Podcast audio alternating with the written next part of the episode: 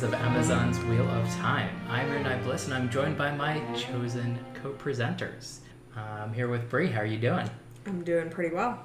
Uh, Lee, how are you doing? Yay! Happy to be here. Great episode. Great episode this week. It was a lot of fun. And Sarah, I am also thrilled to be here. Woo! glad to have you all with me. Uh, we have a number of segments that we go through, but before we dive into that, is there, is there anything that we should go over for Mangum Talks? Yeah, thanks everybody for listening. It seems like we build our listener base for this podcast week over week. You know, whenever we start a new feed like this for a new show, new book series, new whatever, it takes a while for people to catch on that we're reviewing it, right? And that we're here week by week. It seems like the, the listener base is building up. So thank you all for listening. I just want to keep everybody to keep in mind we are absolute amateurs at this. We, you're not listening to a professional podcast. We don't get paid for it. We do this simply because we think that we were going to talk about the show anyway because we like it, and we think that by putting it out there, it'll make your day a little bit better. That you will enjoy this. Right? We're here. We're doing this for your enjoyment only.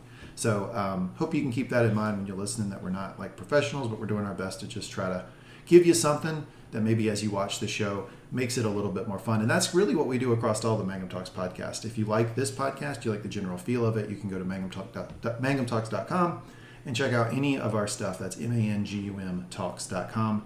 Uh, we do a lot of TV review podcasts. We just wrapped up Succession. Shout out, end of Succession, season three. Bang! What a banger that was. Oh my God, what a finale. If you don't watch Succession, I don't know what you're doing with your life. You need to check out Succession. Literally anything else. So good. Not watching. It's Uh, so good. I was gonna say, and I, Oh my I- God. I, saw a teaser that there's gonna be some uh, a lot more Star Wars content in the future, which I'm Absolutely. excited about. So we're transitioning from the banger that was Succession season three straight to Star Wars because Disney Plus is about to pump out a serious pipeline of Star Wars content. We got Boba Fett, Mandalorian season three, Ahsoka, Obi Wan, uh, Andor. We got a bunch of stuff coming for Star Wars. So we decided to just do a general feed for that, which is uh, Mangum Talk Star Wars. So you can get that. That's live now. You can subscribe to that on anywhere you get your podcast. Thanks for listening. And if you enjoy this podcast, please subscribe, rate, and review. Uh, we read every review. Uh, we take them into heart. We try to take your your feedback seriously, and we enjoy the uh, the ratings as it pushes us up and we get more listeners. So thanks. Well, uh, into our segments. Uh, so we have a number. We're going to start off with a recap uh, that is uh, led by Lee. Uh, then we have uh, Gleeman's Corner, where, or then we have Ta'veren of the Week. I am all out of sorts. Ta'veren of the Week, which is hosted by Bree and decided by Bree, and Character then the week.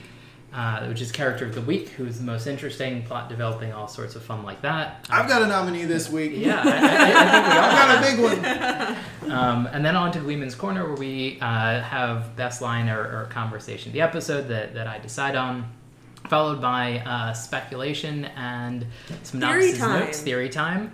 Um, I think uh, Dragon Power rankings might might have fallen off. Oh no. Uh, Final, segment. final Dragon Fi- Power final- rankings. yeah. It My does. segment has died. My favorite. Um, Made it So we'll see how almost that goes. all of the But I can do season. predictions though. yes, I do predictions. have, Yes. a, I do have a prediction for you guys. Ready to go.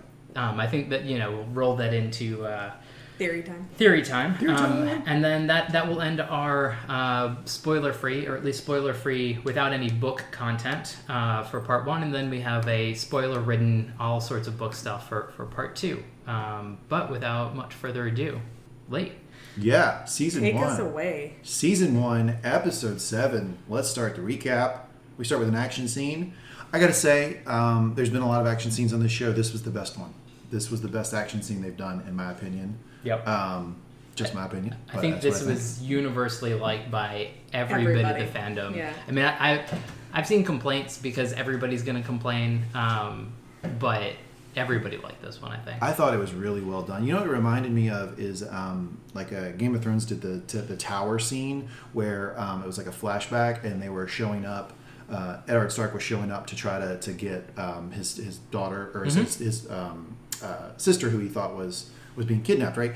And I bring it up because they made a point of saying that they spent like I think like three weeks filming one single sword fighting scene. I wonder how long it took for this because it seems like they really took their time with it and tried to do it well. It was really, really riveting. And I, like, I am a person, I will readily admit, I sometimes get into these extended action scenes and I'm like, okay, can we just Right, get just to the end of it? Like, just what is Move on. happening here? I don't, can we start talking again? That would be great. Um, but this one, I was on the edge of my seat the entire time. And when the, the, grabbing of the cloak and the that whole thing happened Woo! peak entertainment uh, no capes. um, but but so the other thing that I, I thought was really good and interesting, and they spent a lot of time doing it. Um, is making it believable with what's going on, which you know I think you're going to get into, but you know having this not be they're just the best warriors out there. You know, we have this Aiel that is taking people down, but like it's not a there isn't like magic going on. They're they're not just like blowing people Yeah, away. Yeah, Yeah, exactly. absolutely. It's a hard and gritty fight. yeah. I think it plays with your expectations a little bit too, because you see that you see that the woman is pregnant before you see her fighting skills, and so we're conditioned to think like pregnant woman, like probably yeah, defenseless. yeah, like not mm-hmm. not in her best fighting shape, right? But it, we increasingly see as the scene moves forward that she still has like extreme capabilities to kick an awful lot of ass, which she does. So that gets in the recap, right? So um, basically, these these people in armor are attacking her for some reason, and she does a. gr- It's not like clear what the hell's going on, but it does look like there's been a battle around her, and it looks like she's been in the battle, right? She's all scraped up and beat up. She does do the cape pull scene where she jumps over a guy, pulls the cape, knocks him down, kills him. At at one point, three people kind of crowd her really disappointed in the guys in armor. I mean, you have got to you have got to one motion, all three go. That's how you do this, right? They're they're doing the pick and pop, and she's able to handle them. Um, she finally uh, gets behind a, a stone and looks like it looks like she's maybe got a little bit of time, so she starts to. She's in labor the whole time, but she starts to kind of finish the, the process, right? She's trying to get the, the baby out, and um, a guy with armor comes up and looks at her, points sword at her, bang. Intro. Did I miss anything there? No, all, all good. Uh, definitely, it was a cold open that we've been waiting for this scene because it was one of the things in the that we got in the trailer, and we've been waiting for it since the the season began. I mean, it's we, we were hoping that it was going to be such a cool scene, and I'm just glad that we. This is, I think, a really good context to have it in that. It's it's a flashback that we, we find out later that it's a flashback and we find out like the context that it, it was in um, and it just Yeah. it was really cool. Yeah, I completely agree. The the lady's name is Tigraine Mantear. Mm-hmm. That's what it said on the X-ray. Maiden of the Spear, Battle of the Shining Walls is what she's in. Battle of the Shining Walls. So shout out. Um, is that right? Did I get it Uh, right? it is right. It is book canon. You, or, you, well, you are in. show You, canon. you are in like so much there's book lore, so there's not a lot much we can say. Um, but but yeah, it was a lot of fun to watch. So I do think you know some cool things about this. So BJ was about ready to be disappointed dark friend when we opened on this scene because she was like panting as she was running mm. and she tore off her black veil and he was like, "Oh, this is like why is she so tired? She shouldn't be so tired as a Aiel." And then I- it like panned back and it was like, "Okay, well she's in labor, she's pregnant, like she has reasons for this." Yeah, maybe I didn't do it justice. Not just pregnant in labor. In labor, Like- yeah. Like And that's and it a- does take a little while for that to become apparent Yeah. in Right. the scene. But BJ, this is on brand for you. Preemptive disappointed dark friend. Yes. Just ready to latch Absolutely. onto it whenever you can. And then it ended up being really, really awesome. Yes. Yeah. Yeah. And, and I think this is like, um, I don't know if you timed it, but this was sort of, for me, the perfect amount of time for a cold open. Mm-hmm. Like, it, it was just, like, it was enough to get a scene out. We had a little bit of a cliffhanger, and and then we get the uh, the opening credits. Yeah.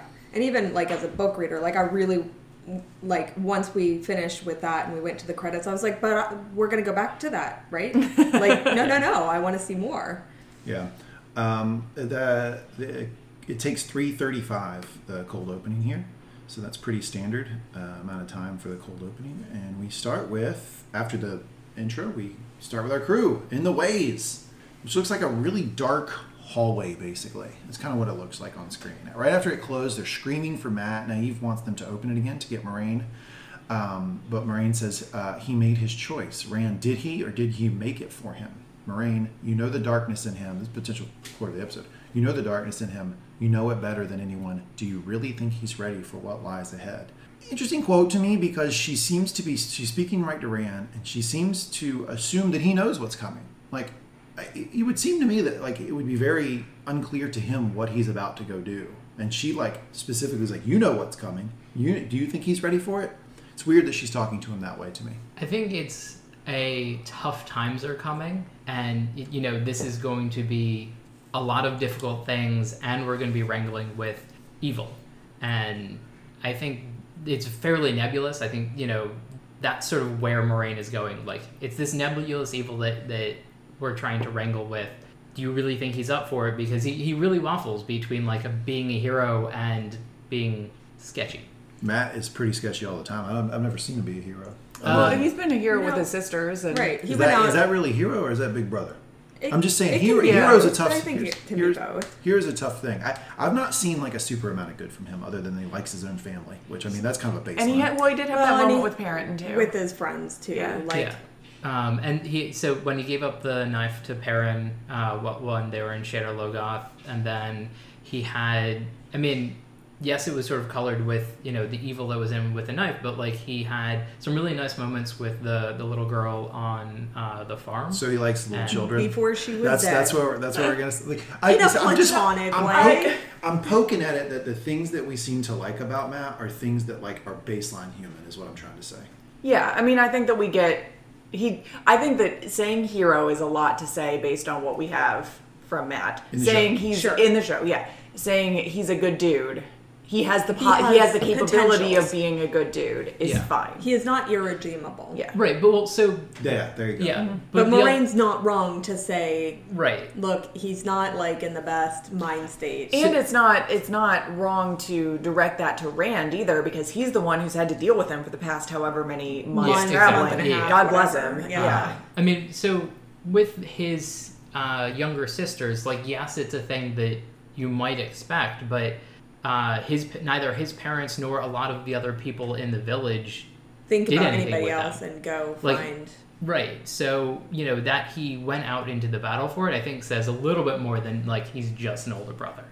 Yeah, maybe. Uh, I, you know, look. Here's the thing: when Moiraine says someone's bad, they're bad in Lee's book. Okay. Sure. So I'm Team Moiraine 100. percent So at this point, I'm fuck Mat. That's Yeah. what I'm trying to say. Okay. You know, she isn't um, infallible. she is to me. Um, so you are Egwene. You're just like ready to Yes, absolutely. Whatever Yep. Moiraine follow I, I Moiraine might to as the well end of the world. Might as well be her warder. Absolutely. I'll sign up. Well, you can you can trade places with Lan. Yeah, apparently she's one now. Uh, Moiraine tells them they've wasted enough time. It's time to go, and off they go. One thing I've noticed about Moiraine this episode, Rand finally calls it out. I gotta say, Rand, strong fucking episode. It, you know, Outside of the end. finally, Finally, Strong I'm not even two, talking yeah. about the, Yeah. the, the, the ultimate plot reveal. I'm just talking about him generally. He just seems so much more reasonable in this episode.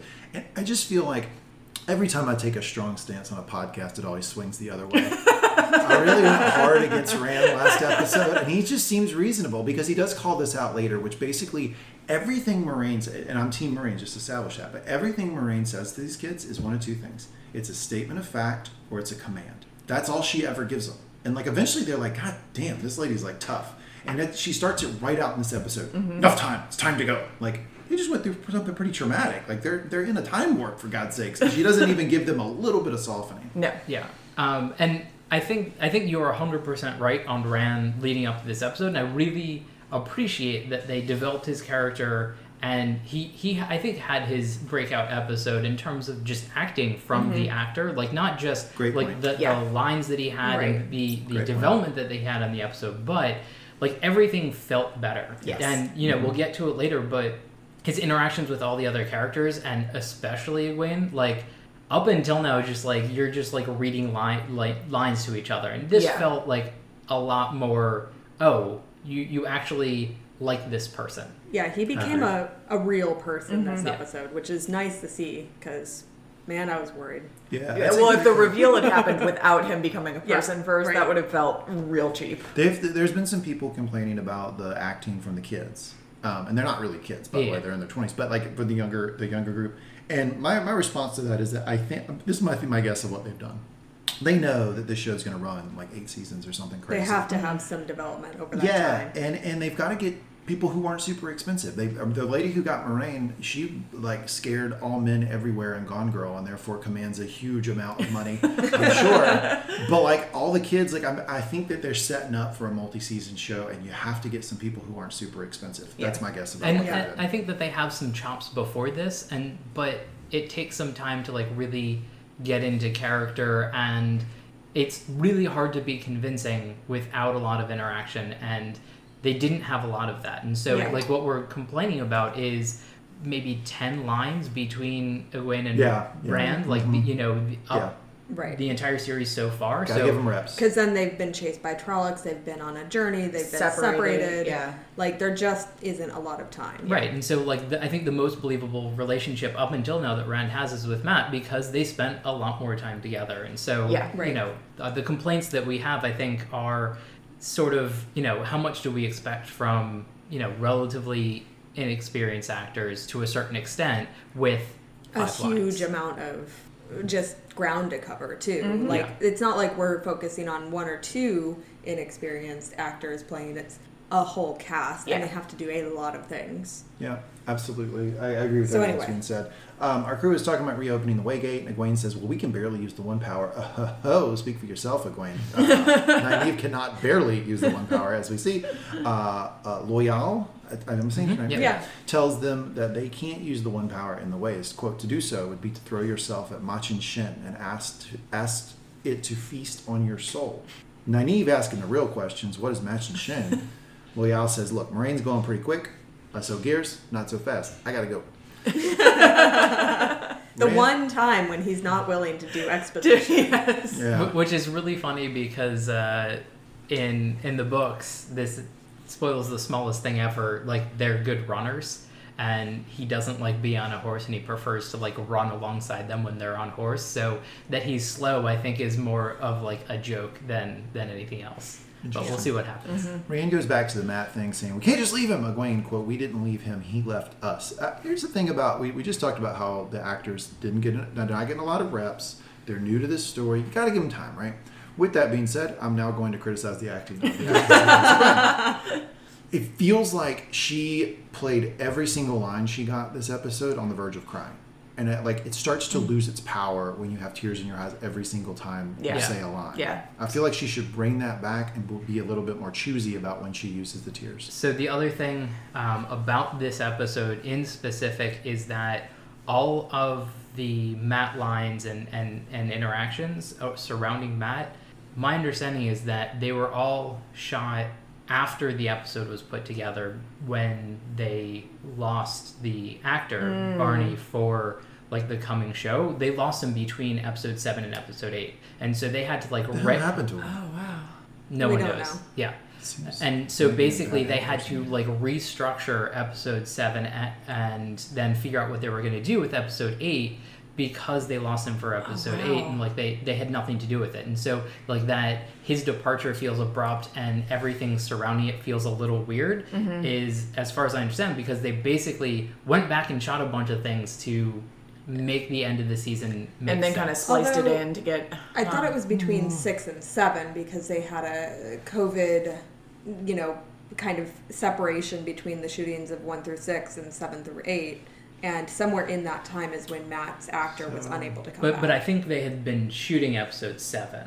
Um, like they hadn't finished it. But like I'm, I'm maybe. not hundred I don't So percent. the, so Yeah. the interesting thing in all that to me is that they shoot the episodes in a linear fashion. Not a lot of shows do that, and if they are doing that, that's I mean, I'm that's not a sure very how much interesting they choice. do. That's a very interesting choice if they do that because That- not that doesn't always happen. Yeah, but that could be helping with the progression and development of the characters Maybe. as as the actors. Yes, Yeah, absolutely. yeah. Um, and I a lot think- of it's done on a soundstage, obviously. Right. So Yeah. they can Yeah. do it. Um, I think some of it is because of how they did some of the early uh, scenes. Because when they had uh, the Two Rivers town itself, like they built it and then destroyed it, and so like that was taking a lot of time. So they might have shot some things afterward, but like it sort of necessitated like a fairly linear type of shooting for that piece. Interesting. Rand uh, tells Egwene, "Do you really believe that he left us? Do you really believe that?" And Perrin makes the great point. Perrin is a very rational person. This entire episode makes the great Well. point. Well, we can't open up the portal, and we can't find our way out without Moiraine. So what are we going to do? Sit down and die? What do you, what do you guys want to do? And Egwene looks at Nynaeve, and Nynaeve says, "When this is all over, we'll find him. I promise you that." And with that, they take off. So it seemed to me that the group was waiting for Nynaeve to make her move. When she followed Moiraine, that's when they all went. Rand is the last to finally break and start walking.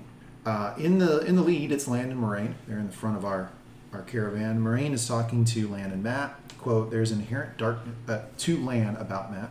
Quote: There's inherent darkness within him. He was drawn to the dagger and he was feeding on it as much as it was on him.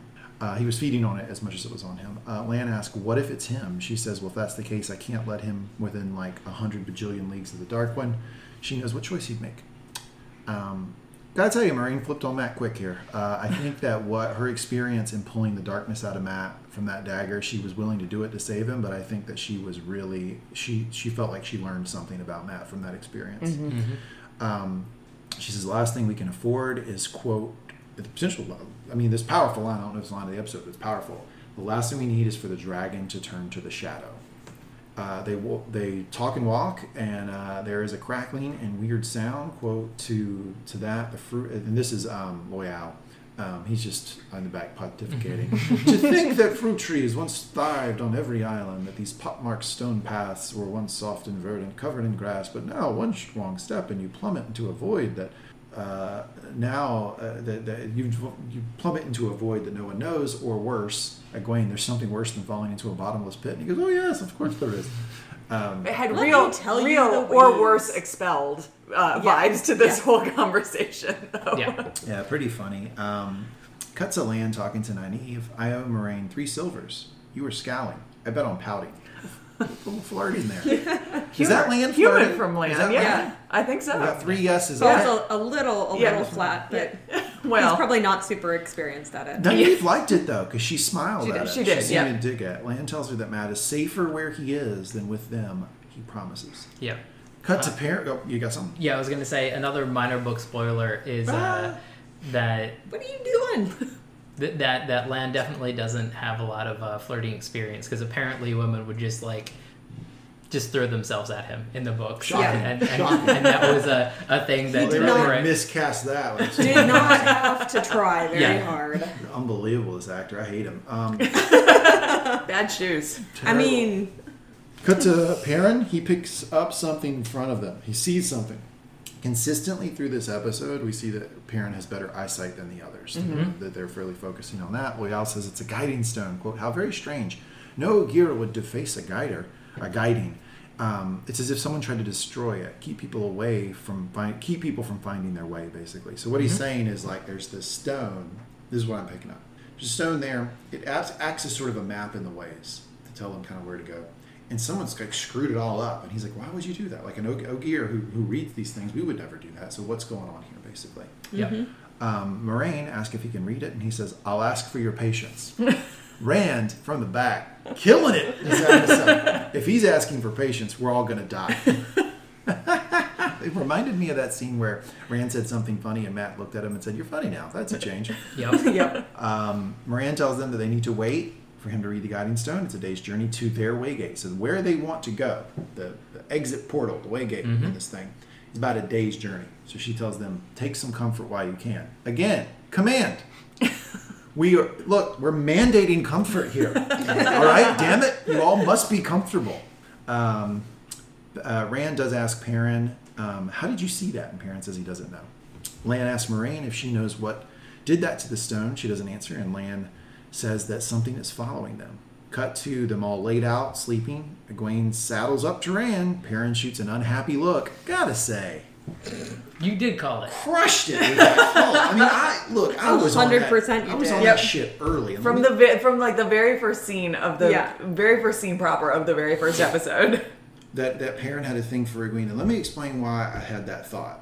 It, and I think that they, I I don't think it's like, I think they gave it to us. And it Yeah. was, she touches him more than she needs to. And he kind of collapses into her. Ever Like this thing, when you touch somebody's shoulder and then you fall toward the touch, Yeah. that's two people who have a thing. Like, Yeah. yeah, like that, they were showing us that on screen, I think. They were, there were breadcrumbs to this. But obviously, we get in this episode, this is the first of the very direct uh, evidence that we have that Perrin does have some feelings for Egwene. Um, Nynaeve does catch the look, though. I thought they that they did they shot that really well. Where Mhm. Perrin shoots the weird look as they saddle up to each other in bed, and then Nynaeve looks at it. Uh, cut to Egwene waking up in the middle of the night. She does this a lot. Not a great sleeper. Did Yeah, you, she did seems you catch pretty some, something Yes. as to why? Yes, absolutely. Uh, there was some whistling in the distance. Yep. Um, We had this conversation I'm while just- we were away, so you don't have to look skeptically about whether we had this. Here's the thing. I, so I look. I, I am a casual viewer in the sense. Well, kind of right. So The first I, the first time through. The Because we watched this like two or three times at Yeah. least, you know. um, to- well, I, I will watch say it. you- I watch it on yeah. subtitles, so it said whistling. That's how I caught it. Okay. But, But I will um, say the first time that we watched it through, because now I am on high alert for whistling in the background Right. for reasons that Right. become clear. Well, we're gonna Um, say it. But d- I I had a sort of like Egwene popping up, like I half heard it and didn't know, and I was like, You're was like, that what? whistling? Was What? that whistling? And we did not go back. But then So- watching it on subtitles today, it was. So here's the thing: Yeah. we're hearing whistling, and we're seeing evidence first in Tar Valon and now in this city, which I have the name of. I don't have it memorized, but I have it. Um, that this fucking caravan, fucking the peddler. the peddler, the guy. Fain.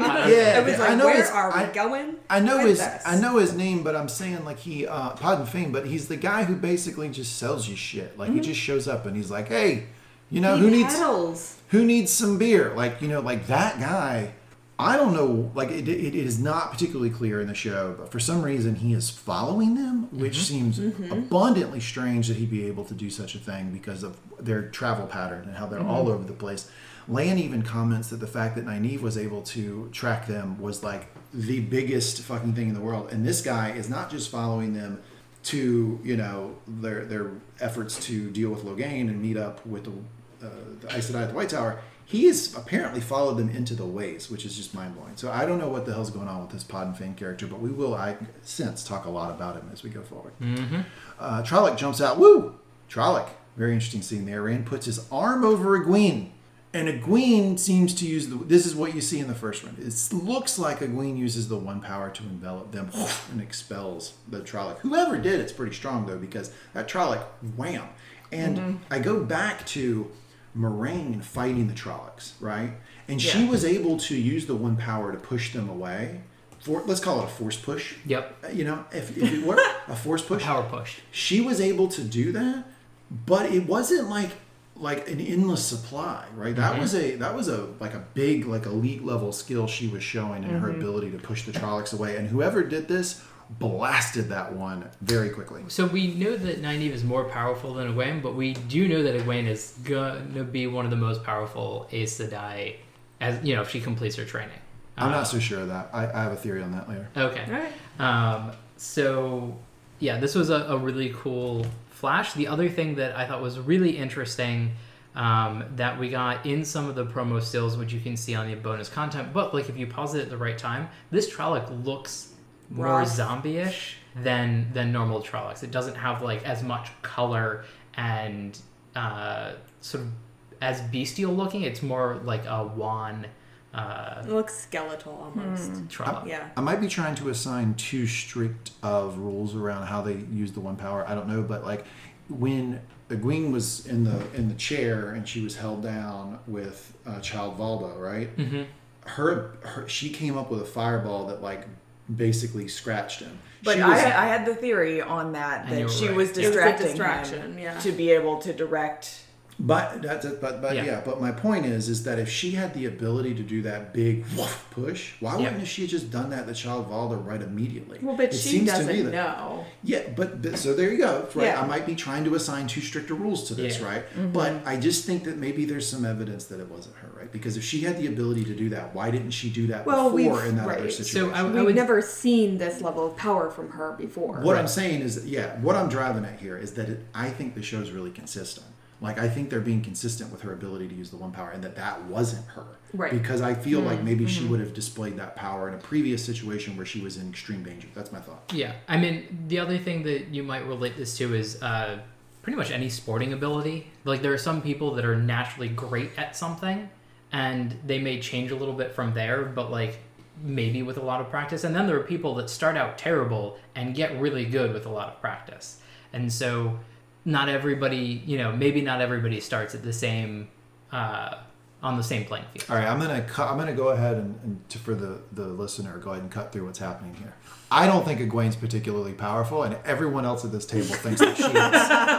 That's what's going on. That is I- what's going on here. I don't think she's that powerful, and, and we'll figure it out. I Yes. guess. There was a, a comment somewhere within, I don't remember what episode, where um, I think Moiraine says, you know, I brought two of the most powerful Right. channelers. Yes. Exactly. So there is in in show rationale for Egwene Yes. is powerful, just not as powerful as Nynaeve. Mm-hmm. Anyway, So skeletal tra- Trolloc, boop, off the edge, gone. Great. Um, yeah. Or I don't think I have anything else there. Um, in that scene, other than they use the one power and they're not supposed to. Right. And I think mm-hmm. that I think that in, in the first watching, the panic. I don't think that this whole like discussion of who used it and how powerful it was is what you catch on the first one. I think the first one you you panic that they Yeah, used you the get one Yeah, you're yeah. like, oh, Yeah, I know we're not. yeah. they're Yeah. not supposed to do that. Loial freaks out about the Trollocs and the ways. He immediately starts saying how the Trolloc and the ways is not supposed to be here. Lan pieces together that that's probably how they got into the two rivers undetected. I think ding ding ding. I think he's probably right there. Perrin noted that it was cold in there. He notes that it's getting cold. Um, again, Perrin senses he's Spidey senses real strong in Perrin. He's noticing things before other people are. Egwene apologizes for channeling. I'm so sorry I did that. Well, hmm. Nynaeve then asks what Machin. Nynaeve is so so funny, right? Because he, it's like, don't use the one power. Yes. Otherwise, you'd be asking for Machin Shin to screw you up. And then she's like, what is that? And he's like, we got to go. And then she uses the one power. And she's like, I have got to know what this Machin Shin shit is right now. Hold up. All I, th- right. I think she, that that she's been u- being used a lot uh, as a uh, viewer insert to be Yeah. like, all right, what's going on Exactly, here? A lot, yeah. you know. Why are we trusting Moiraine? What's the Machin Shin? Like, And I think that it fits in with her per- her somewhat combative personality really well, um, but allows for exposition. Yeah, I completely agree. Um, I, I think that, that she does a great job of that as a as as they write her to explain things to people like me. Um, Loial then explains that it translates from the old tongue to black wind. Nynaeve, and what exactly is black wind? Moiraine starts to explain that it comes and talks to you. Lan, in a moment of real concern, says, "We're never going to make it to our waygate. We're not going to get there, and we don't have a whole nother day of traveling ahead of us." Lan tells Loial to take them to the nearest waygate and Lan tries to protect them from behind as they go. So now they're in full like flight mode. Yep. Yeah. The road gets pretty precarious as they go. It looks like difficult stones to step on. I, as someone scared of heights, would not be particularly fan of this journey. looks a little bit freaky. Um, How much did you see in, in the lightning flashes? Because we get a lot more of the waves, but it's in like half Yeah. second at most flashes. like very frustrating to Um, pause the episode to yeah, see. especially on TV. but like, if, if you want to know like a little bit more about the ways, and you know, we will probably return here at some point. Um, in those pauses, you get to see a lot more. They built a big set, or at least you know, Well, put in CGI yeah. of like a much larger area, which is super cool because you get to see other bridges in other like weird places, like huge archways, chasms and yeah. archways. Yeah, I thought it was that. like Really really interestingly depicted. Um, Mm-hmm. I I just want to shout out because I thought this was such a cool design choice. I wanted to shout out the like hexagonal squares that Mm-hmm. they were doing. I was super into those. I don't know if those are like I don't remember if those are consistent in any way, shape, or form with the books, but They're just like I just liked them. Yeah. But they're they're super cool, and so they're they're highly reminiscent of well a couple of things. So one is the Devil's Causeway in Northern Isle- Ireland, and it's this beautiful sort of desolate area, you know, in Northern Ireland where it's um, right up against the ocean. And you get all of those hexagonal Oh, cool. columns, and they're all in different sort of basalt or heights. Yeah, um, and then the other is, um, I guess, spoiler for for a There- game. there's a video game that There's has a like video really game. Oh, okay. similar That has- things. Okay, like Yeah. cool, So- cool, cool. in sort of like a dream world. world. So I can see sort of areas that they might have pulled this from, but it worked. It worked well. It worked better than I thought it would. Did y'all see the Beauty and the Beast with Emma Watson? No.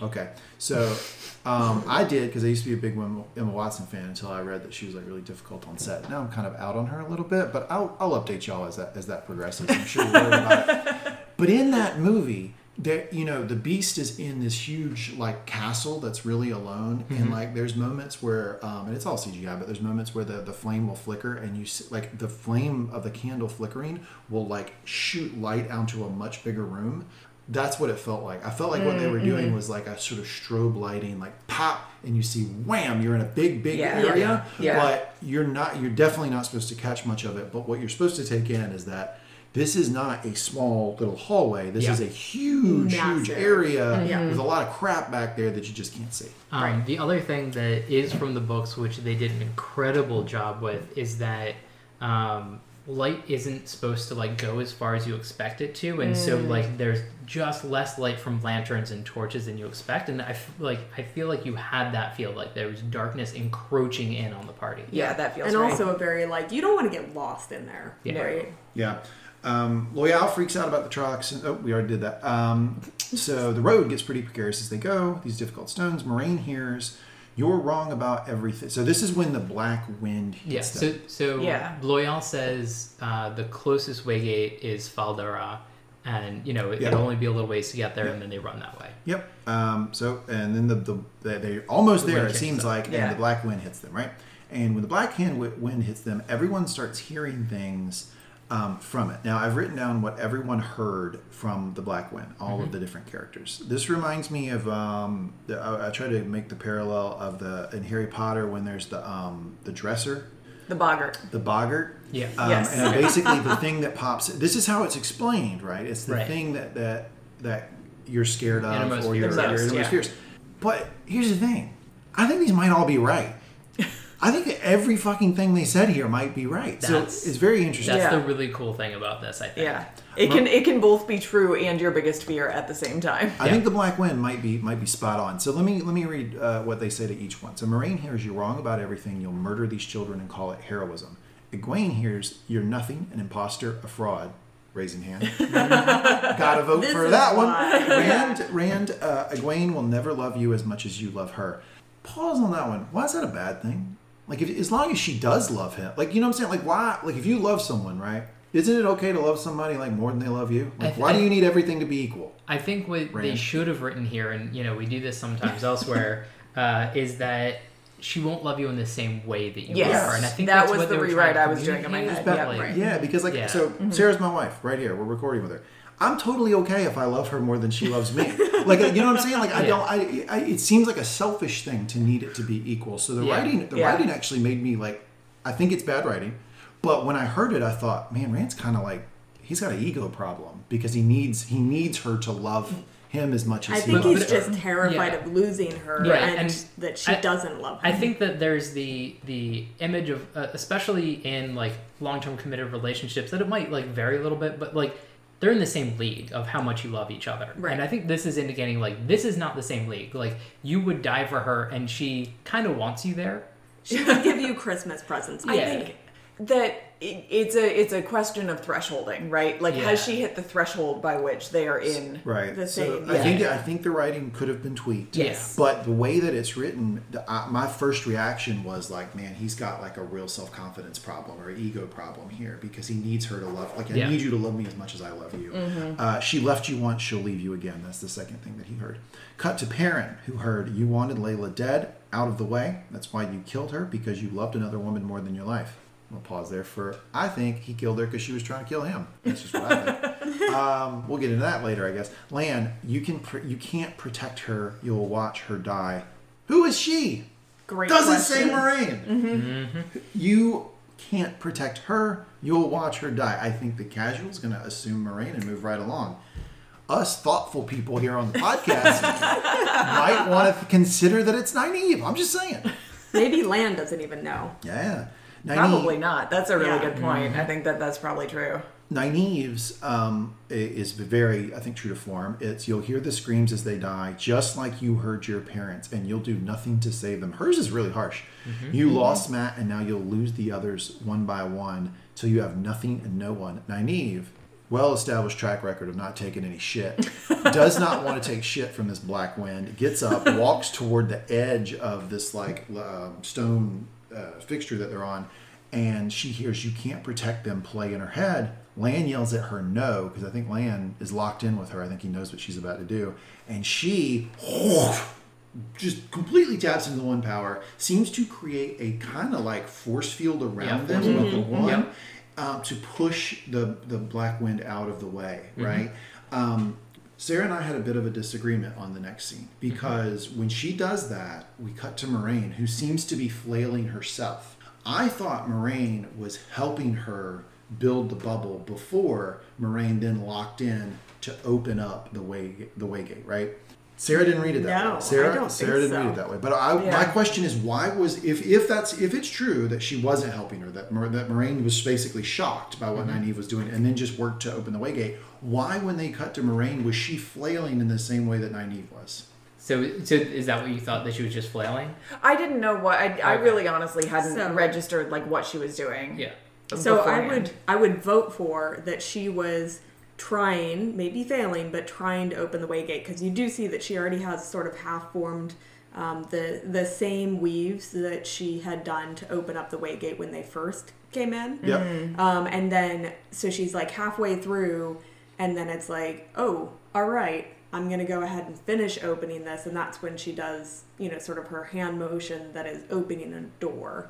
Yeah. So I think that's what. So I think she was trying to. Open I just didn't. the but way before. when you point when Lee pointed out the flailing or whatever that was, I didn't remember when she was opening it at the end of the last episode that she was ever with her arm like No, way back and like Be- leaned back. And That's the thing that, that that makes me think I might be hitting on something because she's consistent in the motion she does to open the way gate between the first scene and the second scene, which is a very controlled right near her chest And kind of pushing movement. through. The flailing is something completely mm. different, and it seems like she transitions from the flailing to the little hand thing to open up the way gate. So I I didn't I didn't know if she was helping Nynaeve or not. I mean, I guess maybe it doesn't it doesn't matter, but like it kind of does, right? Because but like I don't think she would help Nynaeve. Like, that's the question, right? That's the question I want to open up. Is I why, don't what- think that she would. That's the Yeah. question I want to open up because there's there's obvious tension between these two characters. And when Nynaeve did this thing, which is forbidden, which she wasn't supposed to be doing, did Moiraine immediately hop to her aid, or did Moiraine just use it as cover to open up the way? That's the question. Well, but I think uh, because like Nynaeve can't hold them off for forever, so I can also see Moiraine being like, "All right, I have a little bit of time to be able to open the way gate." that was my read on what she was doing, but now the motions before now are Yeah. kind of kerfutzing me on. on I might have what's to go back on. and yeah. like watch the initial opening of the way gate Yeah, because I yeah. think you're right. She doesn't flail like that. Because, and then it's also hard. Sorry, BJ, but it's also hard. The scene is difficult to parse because mm-hmm. you're right there with Nynaeve, and then you immediately go to Moiraine doing something weird, and it's unclear what she was doing Yeah. beforehand, and like So yeah, and, and and like what I think is going on is it's not like you're not allowed to, but it's kind of like trying to use a flame to scatter away bugs at night, where it's just like you can do it, but it's gonna draw a lot more. Mm-hmm. So unless you have like a goal in in, in mind, the less power that you use, the better. And so I think that's a good way of putting it. this Yeah. Moiraine might have been like shielding herself a little bit because the only way that they're going to get out is for her to open this doorway. Yeah. And so she's not going to waste power on protecting everybody else if she doesn't think that she can get the door open and do that as well. Yeah, and and to your point that it, gets it seems to get harder for Ny- Ny- Nynaeve as she goes, and this is the second time we've seen her seriously use the one power, and the second time where it looks like she was kind of on the edge of getting in trouble. Right, you could see inside her skin mm-hmm. flames kind of bubbling. She looked like she was starting to be in pain. Um, when it, it when she finally releases it, she just collapses, and Lan shout out is there to catch her.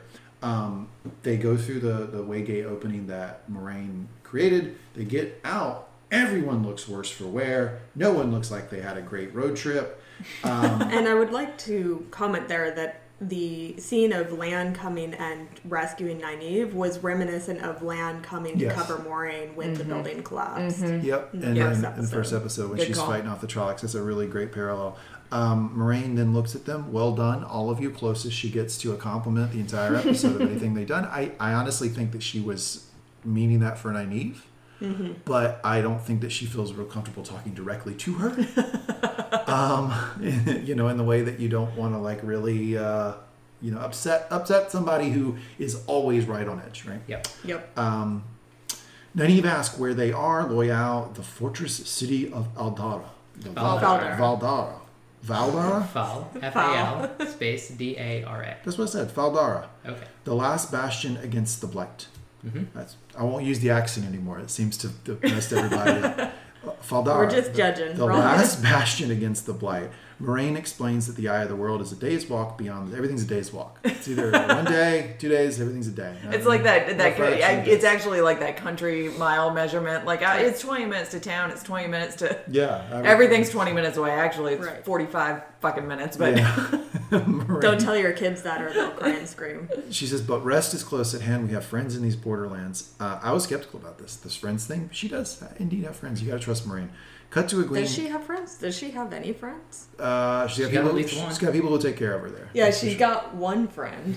She's got one friend. Um, and two. She got the Lee. She's got two. um, cut to Egwene touching Rand, and he seems completely rattled. Um, more, maybe a little bit more so than the rest of the crew. He, he seems a little shaken up. Moiraine notices Rand too. Uh, Moiraine, whatever it is you heard in the winds, put it out of your minds. Another fucking command. Mm. There's no. I'm not asking you here. Put it out of your minds. And it looks like she was kind of maybe talking to Rand a little bit more than the group. He's there. got a tear on his face, and so I mm-hmm. think like he might be a little bit more affected than everybody way, else yeah. seems to be. Yeah. Yeah, and I don't think that's me. I, I think I did notice that to start with, and Yeah. I, I I think you're meant to think that this whole thing with the Queen has really tore him up. But we learned later he heard a little bit more than Yeah. what we first learned. I do think it's interesting that she doesn't say, you know, it it twists, you know, the truth or it lies or anything that it says is not real. It's just put it out of your mind. Yep. And just earlier, it's your innermost fears, which, yeah, Um, cut to the city, and we get another scene, just like we did with um, the the previous city that we were in, mm-hmm. of them walking into the city. I love this in fantasy shows. It's a way to show you as a sort of pedestrian just entering the city what that would be like as kind of a first person take. Saw the same thing with Tar Valon. Um, and I think we also we before this got a really cool shot of the city itself. We got a little bit of a drone shot, and it kind of looked a little bit like a star fort, but also just sort of a fort in general. That I don't know. It's just a really cool set to have. So we've learned. We've, we've here's the sets: Two Rivers, Mm-hmm. Tar Valon, Mm-hmm. Fal Dara. There we go. Those are the big three. ones, and Those then the we ones. have, we have a, l- the little one We with the did mining get- town, which was I think a really pretty area. yeah, agreed. Um, but not but as not yeah. as Really big. terrible Okay. town. Gelden. too. Like a very West Yeah. Virginia setting we had Yeah. there. yeah, Yeah. yeah, gonna lose a lot of votes there. Some dark friends in there. Mhm. Um, they walk in and they're greeted by some guys in full regalia. It looks uh, maybe a little bit of armorish, but kind of like also dress. Yep. Uh, one guy looks at Lan and says, "Welcome home, you bloody great bastard." Welcome home was an interesting thing to say. Welcome home, Dai Shan. Daishan, you bloody great bastard. They walk into what looks like sort of a courtroom and someone who looks like the king, but he's got like feathers on him, like black feathers. And he looks at them with a scowl on his face. He says, Your presence warms me, Dai Shan. Again, talking to uh, Lan. And you, Moiraine Sedai. So it made a point of saying that he was introducing to both of them. This is a little bit different than what we're used to, right? We're used to people talking to Moiraine and Lan kind of being in the background. He actually got introduced first Yep. before Moiraine. He might be a little bit more important for some reason. Seemingly, right? Um, what do we owe this pleasure, Moiraine? I am here with a warning. Let me guess! This motherfucker cutting off Moiraine is a dum dum. he is stupid. Um, and Moiraine actually shows patience with him, though, probably because it's his town. Um, so basically, the guy accuses her of only coming to tell him how to run his city, and in the process, accuses his sister of communicating with the Aes Sedai behind his back. So we get a little bit of paranoia from him there, um, telling him how to control the blight and the encroaching, encroaching Trolloc raids. "Quote: I appreciate you making the trip to the Borderlands, but I fear you may have done so in vain. Lord Agelmar, if you'll let me finish." Moiraine finally putting her foot down, saying, "I, uh, if, you know, it doesn't matter what you think she explains that she's not there to advise him. He should control his kingdom as he sees fit. She's only there with a warning. The Dark One has begun to use the ways to move his armies. So while, may, while you may want to continue to guard the gap, it might be prudent to have a group of men of the uh, group of men wall up the Faldar and Waygate as well. So kind of funny though, like because she literally in the same thing says, "I'm just I'm not here to tell you what to do." Here's what you should do. You should take some guys and go wall. Like, you know, she immediately tells him what to do. Yeah. But the guy doesn't call her out for it. He seems a little bit shaken by this idea that they're they're using the Waygate to, to mm-hmm. move Yeah. the Dark One's army. So he just says, "Do as she says." Like he just backs off of it and says, "Let's do it." Yeah, so Yeah. she says, "I'm not here to tell you how to run your city, like or protect against the blight, but there are things that I'm going to tell you what." There is something that you need to know. Exactly. Because this could be a huge problem for you if they come from She does kinda tell him what to do, yeah, But he takes it, and he, you know, Yeah. I think that the the fact that like we established that this guy does not like being told what to do. Yeah. he Yes. Jump Street. But this idea that the Dark One is using the way gate or the the ways to move his army Yeah. freaks him out, and it seems like a common purpose that they now have to be scared of Right. that happening. And so what I'll say is, um, and we kind of get this, but it, it's a little hard to piece together. Is that the Waygate is basically behind this fort city, and and the the and the army of darkness and and Trollocs and and the blight is on the other side. And so she basically just told him like, hey, like your back is exposed right now, and Yeah. so Yep. He then susses out that he, after he says, do as she says, he then susses out that he offended her. Um, I don't know how he could have told because Moiraine's face stays exactly the same this entire thing. Um, maybe it's a little bit of projection. He says we have a long history of standing together with the Aes Sedai, the White Tower. That will not change. Quote, while the Black Hawk still flies. I think he's talking about himself in third person. Yeah. Yeah. Douche. Little, Well- Black Mamba situation. Douche. Yeah, it's a little Kobe with Black I mean, Mamba. he's talking about his banner. Right. Yeah. So it, it's But like he looks like he's dressed like a Black Hawk. yeah. So Yeah. so He he, is the he is physical the lord representation. of that nation, basically. I think he's earned the right to say he's the Black Hawk. I, I do believe that. I'm, my, my issue is that he's talking in third person. Well, so That's so, that's douchey no matter who you are. well. I think he- Okay. Lee, Lee doesn't like I'm when gonna- people talk in third I- person. I, I don't think he's. Yeah. I was gonna be like, I'm gonna call you out the next time you talk Uh, about yourself in third person. So I don't think he's referring per se to himself, but but it, I didn't feel like I was going out yeah. on a ledge to say this guy was a douche. Am I? Am I? No, no, Are we, am I far out here? He seems to establish himself as sort of being a jackass. I mean, a little bit. a little bit, and I think we get a little bit of that from his sister as well. But he's also pretty reasonable. She's so weak.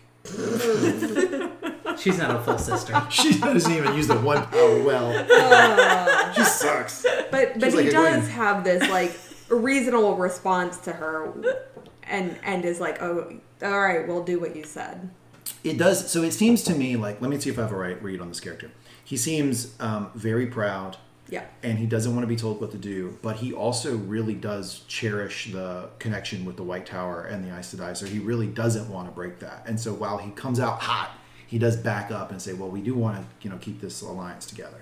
And he is really motivated by um, Protection protecting. his city. Yeah. Yeah, yeah. Anyway, um, Lee's going to continue now. uh, cut to the way gate, and we see someone walk out of the way gate. Sarah and I sitting there go, "Oh my God, it's Mat! Oh my God, it's Mat! Oh, Oh, my God, it's Mat! thing. It ain't Mat, ladies and Really, gentlemen." I, I feel like the coat was such a quick giveaway. It just looked like Mat to Uh, me. yeah. Looked like Mat to us. I mean, she she was knitting and I was playing on my phone, but we thought it was You have Mat. reasons to be like, oh yeah. Um, it was Padan Fain, obviously. that, that- that's what we see. So when did you realize that it was Padan Fain and not Mat? I'll get to that point. oh dear. yeah, it did, wasn't here. Uh, Moiraine is taken to her room by the sister of the Blackhawk. Do you know her name? Amalisa. Amalisa. Amalisa. Okay, I'm going to attempt to say that going forward in the recap. I will mess that up. Moiraine asks if uh, the seer is still in town. Moiraine says, "I'd like to see her." Amalisa says, uh, "Why bother? Uh, she doesn't. You know, why would you even want to see her anyway?" And um, Moiraine's like, "Well, why not?" And then the uh, the Amalisa says, "Yeah, I agree with you. My brother doesn't believe with you." And then Moiraine, boom, boom, body shot right there, says, "Well, why ask her a question when you know all the answers anyway?" So snap. Um, so what we do get is uh, Moiraine name drops the seer before, and, and Amalisa refers to as the seer. Um, it's super quick, and you. This is super frustrating for the casual viewer, and and I don't know why they're doing this so much in this show. Is that you get a name like maybe once. Sometimes they're important, sometimes they're not, but like it's mm-hmm. never really repeated. And so if you're not watching with captions, you might not know somebody's name. And I don't think that there's a good reason for this. Maybe they have like a decision, but Moiraine says, "I- I'm going to see Min. Then Amalisa responds, the seer, and continues. And so we'll see what, Yeah. what they end up doing, why they're making these choices. But I think that it's harder to pick up on who people are because this is there are going to be so many characters in this show and they're probably going to be narrowing it they're going to be narrowing it down from the books but it's still going to be tough Well, they clearly want to keep the names. Yeah. Right? They don't want to pe- have people be nameless, right? yeah Um, but I think in this scene, to them, it was more important that we know that she's a seer. So they Yes. wanted to drive that point home over Right. and over again. but we don't get later we don't get her name later when Moiraine's talking to her or anybody else and so Right. it, yeah it's just Like um, Moiraine could have come up and been like, "How are you doing, Min?" right and then anyway yeah. Um, then Amalisa says, um, if I were to ask you why you were in the ways, would you give me the courtesy of an answer? Moiraine gives us a little background about her character. She goes, you know, you spent many years training at the White Tower, but your power might not have been strong enough to join us. Whoop. Uh, discreet as I may be, this is uh, Amalisa talking back to her.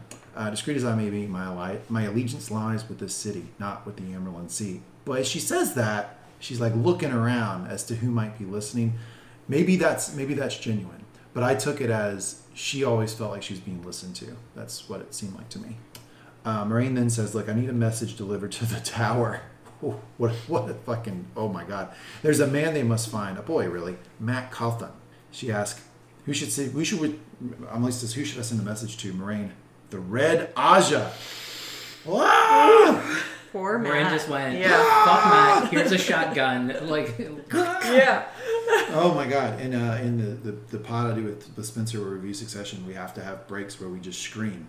Um, this seems like one of them. Oh my god! So basically, Moiraine has flipped so much on Mat. I'm getting nothing from Bre. Bre, you think this is like no big deal? Like I'm just real this is a entertained huge, by this. this is a huge deal, right? Because she's flipped on him so much that she's sending the Red Ajah after him. So she wants to channel this motherfucker. Like what? Gentle the motherfucker. gentle. Yeah. Man, Yes. gen- gentle. so So he can't channel. I, I think that there are a lot of things going on here and like who's she, she's to, choosing to do what. Um, I think she might know that Mat can't channel um, and is A, making sure that they will track him down, and B, setting them up for failure because one of their big things is tracking down men who channel, but Mat has like other things going around him. Do we know Mat can't channel? Uh, I. I'm, I'm not saying one way or the other whether Mat can channel. I think Moiraine He kinda did. doesn't think that he can channel.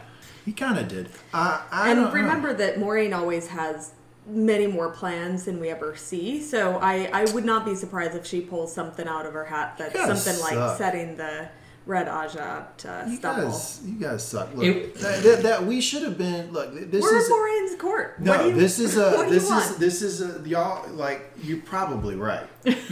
like okay, like but let, but that's not the point. The point is it's supposed to be like a oh shit moment that she's now got her sights set on Mat in Yeah. a way that we did not know she was doing. Yeah, no, before. a No, the, the idea that she probably could be setting up the Red Ajah for failure if he can't channel, and that she's probably got some other things going on.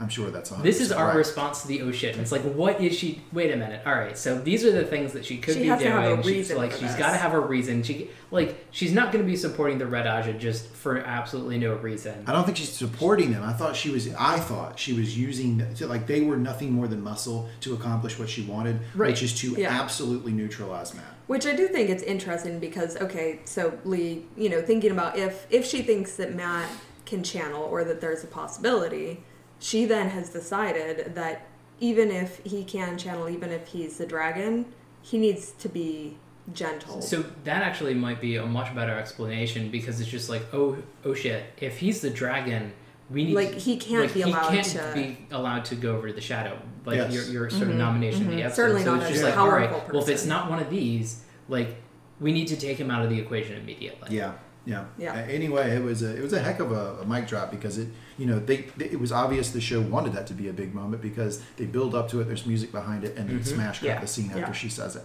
Cut to the city. Moiraine is walking through. Got to say, Moiraine, um, obviously a beautiful woman, but she looks disheveled, Mm-hmm. frustrated doesn't look herself like the the you know it's interesting how you, you mentioned that they might be at least in some ways shooting these these scene these episodes like concurrently right? Like back to back. It's not common for shows. If they are doing that it set her up to act this really well because it does seem like she, her frustration and general level of just being sort of disheveled and out of it is kind of like Yeah. increasing as we go along this journey. And uh, like this is something that, that I'd really like to go back and watch because I have a feeling that she wasn't disheveled when she's talking to Amalisa, and this is sort of out of sync because they had to like explain what's going on with Mat, and what should have followed in some ways is like coming into the city when she's disheveled from the ways to walking in the city and go like and ha- having those be together because Yeah. like her hair Yeah. looks kind of like it did when Mhm. she came out of the ways so um Or maybe she just sort of like Yeah, boop, boop, slicked it back before she. I'm doing hand gestures. Yeah, It's right. slicked it back before she walked into the bar. But anyway, Egwene and Mat are in, in tow. Um, Egwene smiles at Moiraine while Rand seems completely irritated. Um, no, it's not Egwene and Mat. It's Egwene and Rand are in tow. Yeah. Yeah. Uh, Egwene smiles at Moiraine uh, while Rand seems completely irritated. Egwene tries to tell him that he should ignore whatever he heard, heard in the wind. None of it is true. None of it. Nah, nah, I doubt that. I think a lot of it's true. Perrin then whoop, he thinks he sees Padan Fain walk by. Um, I mean, and Padan Fain laughs. I think Yep. you're. Yeah, I think. I think for a casual viewer, they're gonna go, "Oh, did he? Did he not?" I mean, but you can if you want to stop it, and Mhm. pause it, which we did, and he does see him. Yes. he is Yeah. very clearly is absolutely there. there, if you yeah. want to do that, it, you know, it depends on how you want to watch it, right? Because I mean, you could you could just watch it and kind of be left in the dark a little bit as to if you saw him. I think that's an okay viewing experience too. Mm-hmm. Yeah. But you can stop it and see him if you want to, and you do because we we, we stopped it. Mm-hmm. Uh, Nynaeve tried to convince him that Podden and Fane is dead. Um, Perrin uh, says their time at Two Rivers seemed like a different life. That's. So I- you, you gonna go with your uh, What? exposition on the dude in front of the horse now? No. Okay. oh my god. Um, but it, it is interesting that you know Nynaeve's like, well, you know, he he was there at Bel Tine when the Trollocs attacked, so he's dead. And it's like, well, hold up, you guys aren't Yeah, dead. everybody Like- thought you and you, Nynaeve, you specifically, specifically everybody were thought dead. was dead. Yeah, That's a So great point. like, Why unless you assuming- saw his Yeah. body, you can't assume Yeah. that. Well, it's Nynaeve- Nynaeve's ego, right? Yeah. She thinks like, Yeah. well, I could have survived it, but there's no way he could have done what I did. yeah. Right. So partially to see Padan Fain and to make sure that he was there, we watched this scene probably like ten or fifteen times. Ooh. Um, and what came out of this was not Padan Fain. It was how like the the dudes were taking care of the horses and kind Yeah, of like so there you know, was the a- setup of and, and so you know Do we have a PETA violation? Do we need Well, to, do we need no, to send no, him a no, notice? no. There's Cease there's a cart horse in the background that some dude is helping harness up, and basically he does the same motion like three times in the background as each of our characters walk past. Mm-hmm. So they're just not doing a very good job of like making sure that their extras are. Are, are doing appropriate horse care and continuing on from like the harnessing to like you know brushing So, them down. but we like- also like, saw you this know, with the Tinkers, where there was a couple of scenes where one wagon goes by as they're talking. Mm-hmm.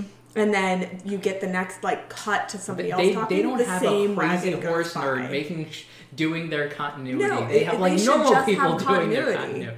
Okay. They're not being very good at following some of those small details. This this was this is the expert consulting that we really need Well, on the, this well, show. the gypsies Exactly. aren't going to take care of anything. Like we can we can move that up. But like these people, I agree. They probably should have been taking care of the horse. I like that. I like that. They're taking care of the horse. So the Just horse is not- fine. It's just literally he like moves from one side to the front of the horse, and he does that movement three times in the three And flashes you, that we you just see. don't have to do that if you're harnessing up a horse. You just go from one side to the other. Is that your then Bre you're- Yeah, voice? true. yeah, apparently. it Oh, it's your free voice. Okay, little little little insight into the household here. Um, yeah, that- I think that uh, I don't know, man. I think that a couple things happen here. Is one is we now figure out this Padan Fain thing. Like, If you're a casual viewer, I think that it, it, he's so in the background, literally, but also like kind of to the plot. Now they are firmly telling you you need to start paying attention to when Yeah. this Yes. guy is around. Yeah. It's mm-hmm. important that Yeah. he's following them. Did you guys catch him in the ways? Like Just- in the ways? No, I just heard a whistling. I didn't see him. Yeah. One of, there's, There's a, a lightning flash, flash. and Oh, he's interesting. standing there, so you Yeah. can actually see. Yeah. him. Wow, that's a lot of breadcrumbs they're giving us. Now, it seems to me that when Moiraine or Egwene tap into the one power, everybody goes, okay, we got to trust them. They've got the one power stuff, right? It's high time we start trusting Perrin because he's got some sort of special skill too. He can see, he can hear, he can feel things. I mean, everybody can see and hear. I'm not done. except for they He- can't. at a higher level that they can and it's very clear right like i just don't understand why everybody's still going oh well that's kind of weird that you saw that like Probably can see better than how many damn times does it take for him to eagle Yeah. eye Oh, something certainly. before they stop and go you know what we should trust his vision I think it's Well, also like they fair. don't get it. Like it, it's just like, well, that didn't make sense, and and and so it's he's doing things that people don't expect, and we haven't had confirmation by the same person. I also think that it is like a little bit of the fallacy of just like par- how everybody feels about Perrin in the Mhm. world anyway. I mean, we get a lot of evidence from all of the people around him Yeah. that they're like, well, I mean, I mean, Perrin, we, That is we like the guy, that- but well, he's do we? He's sort of an oaf. Like, Yeah. I'm gonna he say- doesn't. He's not. Yeah. i'm going to say this i really like Perrin, and i think that he he's moved vaulted up my personal power rankings and i think i'm not saying Is this the new instead of dragon power rankings? least it's just personal, personal Yes. power yeah, i do rankings? this on, I do I like this on all the other Yeah. pods So I like Moiraine is just like by far and away at the top. Yeah. yeah she's well- a well, so- number one We can do this instead. This is this is not the most interesting character. Almost by definition, it's not going to be the most interesting character. Like yeah, but it's we- who I like the most. rank- Yeah. Um, yeah, I can, Anyway, I like can it. certainly do that. But my point is, is that like I think that he clearly has a a skill that's kind of separate from this. It's something Sure. different. Yeah. and I I think we're starting to get to a point where it's like becoming obvious with the clues he's giving them, and we are leading to a discussion. I don't know if it'll be next episode or next season, but at some point, someone's going to stop and say, "What the fuck is going on with you, dude? You see everything, like, and you talk to the wolves. Like, We- let's we, have a conversation." We do get Yeah. a little Yeah. bit of that. So we, we get a, a, tit, a tidbit later where I think Moiraine's going to come back to this at some point. Maybe. Yeah. Um, yeah. So, cut to uh, Moiraine walking in, and she sees a bartender. At this, this is the seer. What's the name? Min. Men. Min. M I N. Okay, great. Uh, cut to, I can remember that one. Cut to the gang having a drink, and Perrin is trying to explain to Rand what vegetarianism is. Vegetarianism, really. He's uh, Rand is like, so no chicken. Th- You know, people do this with No chicken? vegetarians. No Veg- fish? I, I Yeah. spent many years of my life as a vegetarian, and I've had this conversation more times than I can count. I tried to eat vegetarian for a while, and my dad sat and grilled me one night, and he's like, "All right, but what about like beef? And what about chicken? No, but what? But chickens are stupid. Why would you not eat? Like he was doing that." Thing.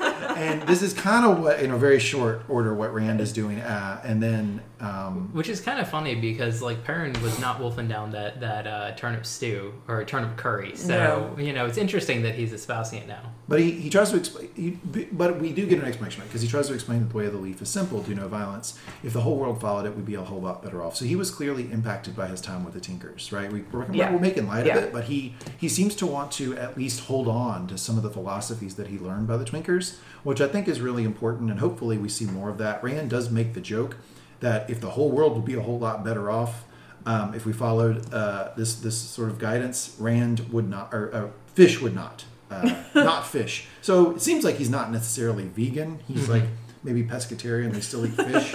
I don't know. Still trying Sarah, to do you want to weigh on on this? I don't. I, yeah, you know, no, I don't. way of the leaf is just. I, Yeah. I think Perrin's barking up the wrong tree. I think I think we're all like like laughing about the scene, and maybe you should, right? And I did, I did start with the joke about like how people make fun of vegetarians. But I think the fact that he's holding on to something Yeah. about the Tinkers Yeah. is Yeah. something Yeah. that we need to remember Yeah. about Perrin. I also like that you know clearly this this shows it's just this little snip, snippet, but it shows that these people are talking about their travels that they mm-hmm. have, Yeah, that's a good point. and so it's a nice little like a These little people bit of are a actually bonding. friends Yeah. and talk to each other. and they other. talk Yeah. to each other Except- about yeah. what their travels were. Yeah. Except Egwene and Mat. She doesn't like him at all. She's a total rude. The gang wonders what Moiraine's doing at the bar. Um, she asks for any bartender. So Moiraine then asks the bartender for any details she can give her. Um, the bartender, Min, says, uh, That is quite invasive. She asks if the others know what she is. If others knew what you were, you'd be counted every minute of the day. And Moiraine attempts a smile. I don't know if you guys caught that smile that she gives. It is forced. My God, I paused it and took a picture. I'm gonna tweet it out on our uh, Mango Talks Twitter account. It is so forced. I love this actress because like she's able to play someone playing Playing. something. Yeah. Yeah, it's like be Moiraine, but be Moiraine trying to be nice, and it like see she And can it play a completely like character falls forced. flat. It's really Yeah. great, right? Um, this Min starts well. The big brooding when Moiraine cuts her off. They're both big and they both brood. I love that. She says, That's uh, great. "Perrin, here it is. Perrin has yellow eyes, blood running down his chin. He's something different. They're going to explain it at some point, but he's like a he's like a warg. He's a wolf person. He's a werewolf. I don't know what he is, but he's something different than the rest of these people. Mm-hmm. And the redhead is rocking a baby. That's Rand. He's rocking a baby. Moiraine, who's baby? Good, great question. what the fuck? Who's baby? No idea. Looks like any other baby. Min is funny. Babies look like babies. I don't know what to tell you. And the girls, white flame and a ring of gold. All right, I'm going to pause with that. I don't know what that means. I sense it's very important. Um, You're not Watch wrong. and find out. Yeah. And, she, and then she says, but they're all linked, all four of them. Moiraine's like, is that unusual? She says, very. She says there are sparks trying to fill the shadows, and the shadows are trying to swallow the sparks. For what it's worth, they are all very clear visions. Usually, the more important someone is in a pattern, the clearer the vision. That's a lot we're getting right. Yeah. now. Yep. Like there's Yeah. there's this a big info dump. symbols, imagery, probably lore from the book, stuff we don't understand yet Yep. that we will understand later, but also the fact that like simply because she can see her vision strongly in these four people, they are very important to the weaving right, Yep. of the world. Um, Moiraine, is any any vision particularly stronger than the others? Like how she works that question in. Uh, not particularly. Damn. Thought we, were gonna, thought we were gonna figure out who the dragon was in this scene. Um, notice that the lady Min just pounds drinks the whole time. Sarah and I had a conversation about this. We were thinking, you know, if you if you really did every time you looked at somebody, you saw their future. You probably would want to be pretty Yeah. drunk most of the day. Like Yeah. you would want to be like you would want to dull that as much as you could. It makes sense that she's just hammering shots. Yeah. here. Pretty rough, And yeah. I think Not a they- great life. They do a good job of portraying that this isn't fun. No. This thing that she does. This isn't like No. you know something that she enjoys. Um, and I think that they really carry that through. Uh, there's a thread in the books that like talking a little bit about that, but I think they do a good job of of really Setting that up immediately. And Yeah. this was something that a lot of people were worried about because um, we expected this character a little bit earlier, but I like where they put it and how they put it. And they, you know, she, they're doing something here that I think, uh, kill me for the comparison if you want, but I feel like it's done very, very well in Harry Potter, which is you get introduced to a character that has an attribute. That character is important for that particular moment of the plot. But the but you now know that that type of character exists in the world. Like, okay, here's Dobby. He's an house elf. Now you know what house elves are. Like, this is important because it's like, yeah, this lady's important to tell Moiraine some information about these individuals in this moment. But now we know what seers are. So that might come up later again in the uh, the, the show. Anyway, um, it's just a means of creating see. the, creating the world via the plot. Two birds, one stone Yeah. situation. Um, cut to the kids at the table talking with Nynaeve sort of standing over. Moiraine walks in. Uh, this, this is not the table at the um, bar. This is a different, like they're like sort Back of living the- quarters yeah. back at the castle or whatever. Moiraine walks in and says, "We leave at sunrise." Another order. I think we're up to three orders now. Rand asked who the bartender was, quote, a woman I've known since I was young, not really answering the question. Nynaeve, stop lying to us, Moiraine. You forget, girl. I cannot lie. I don't know that they like each other that much. Not so much. I Uh, don't think Moiraine likes her, to be honest Right. with you. So Moiraine has known Min since she was since Min was young, not That's- Moiraine was young. Yeah. That's what I said. Okay. I've known since, uh, yeah, I've known since she was young, yeah. Okay. Or whatever. Um, yeah, that's, that's, I mean, you know, Yeah. point is she gives a minor detail about non-answer. the, about the Mhm. girl and doesn't answer who she is, which Nynaeve calls out. And Moiraine is sick of Nynaeve's shit and says, "You, I can't lie, no matter how much I wish I could." Moiraine then says, "All right, fuck it." She sees glimpse of the pattern in the future, and I was hoping she'd tell me which one of you is the dragon, so I could save the rest of you. I don't want you to die, any of you. But whichever of one of you goes to the eye of the world and is not the dragon, you will die there. Interesting, right? Because last episode it seemed like she was mm-hmm. leaning on Siuan Sanche's interpretation of the situation, which was you can't know for certain what will happen to the Yeah. ones who are not the dragon who go to the eye of the world. Moiraine is now back to her original position, which is if I take you there and you're not the dragon, you're going to die, and she's sharing that with them. Also, maybe she thinks that they'll probably die, but also she now knows that they're all important, which she may not have really known before this viewing. I feel like she definitely knew that. Otherwise, she wouldn't be carting all four of them through the ways. Well, but I don't think that she wants like before she was kind of okay with if they die, they die, and now she's like, "Ugh, if if they're all really important, like I They can't, can't die. just Right. lead them to their. Oh, that's a Look, good like point. each, Okay, yeah, so I gotcha. there was a possibility that each was a dragon, or like one of them was the dragon, or whatever. and so one of them was It's like if we lose the Yeah. rest, like I'd Big prefer deal. not, but like, but now it's like, oh, okay, they're really important for the future. Yeah, uh, that's a really um, cynical interpretation of what Moiraine's saying here, because you're basically saying that she she didn't care as much about them as mm-hmm. she's professing to now. Before she and that that really her concern is related to their importance to the weaving of the pattern, not the fact that she doesn't want these kids So- to die. And I'm not sure that I agree with that. The But I mean, other it's, way, it's interesting. I just don't know Lee, agree. here, I'll, I'll help you. Is the other way you could read this is she has taken the words of Machin Shin and and internalized them a little bit, where you know you will kill these children and call it heroism or murder these children, Yeah. and so she's feeling Murder. a little guilty about that, right? Very and so much she's like, Yeah. if I, if there's any way I cannot have them all go with me, that would be great. Yeah. Okay.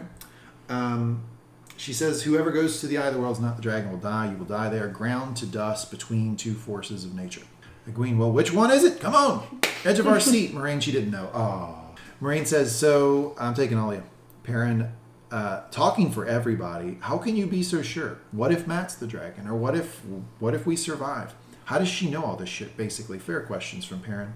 Moiraine, it's easy to use doubt as a crutch, but doubt is the first step towards surrender to the dark. Well established Moiraine fan sitting over here. Lee, number one, number one fan of Moiraine.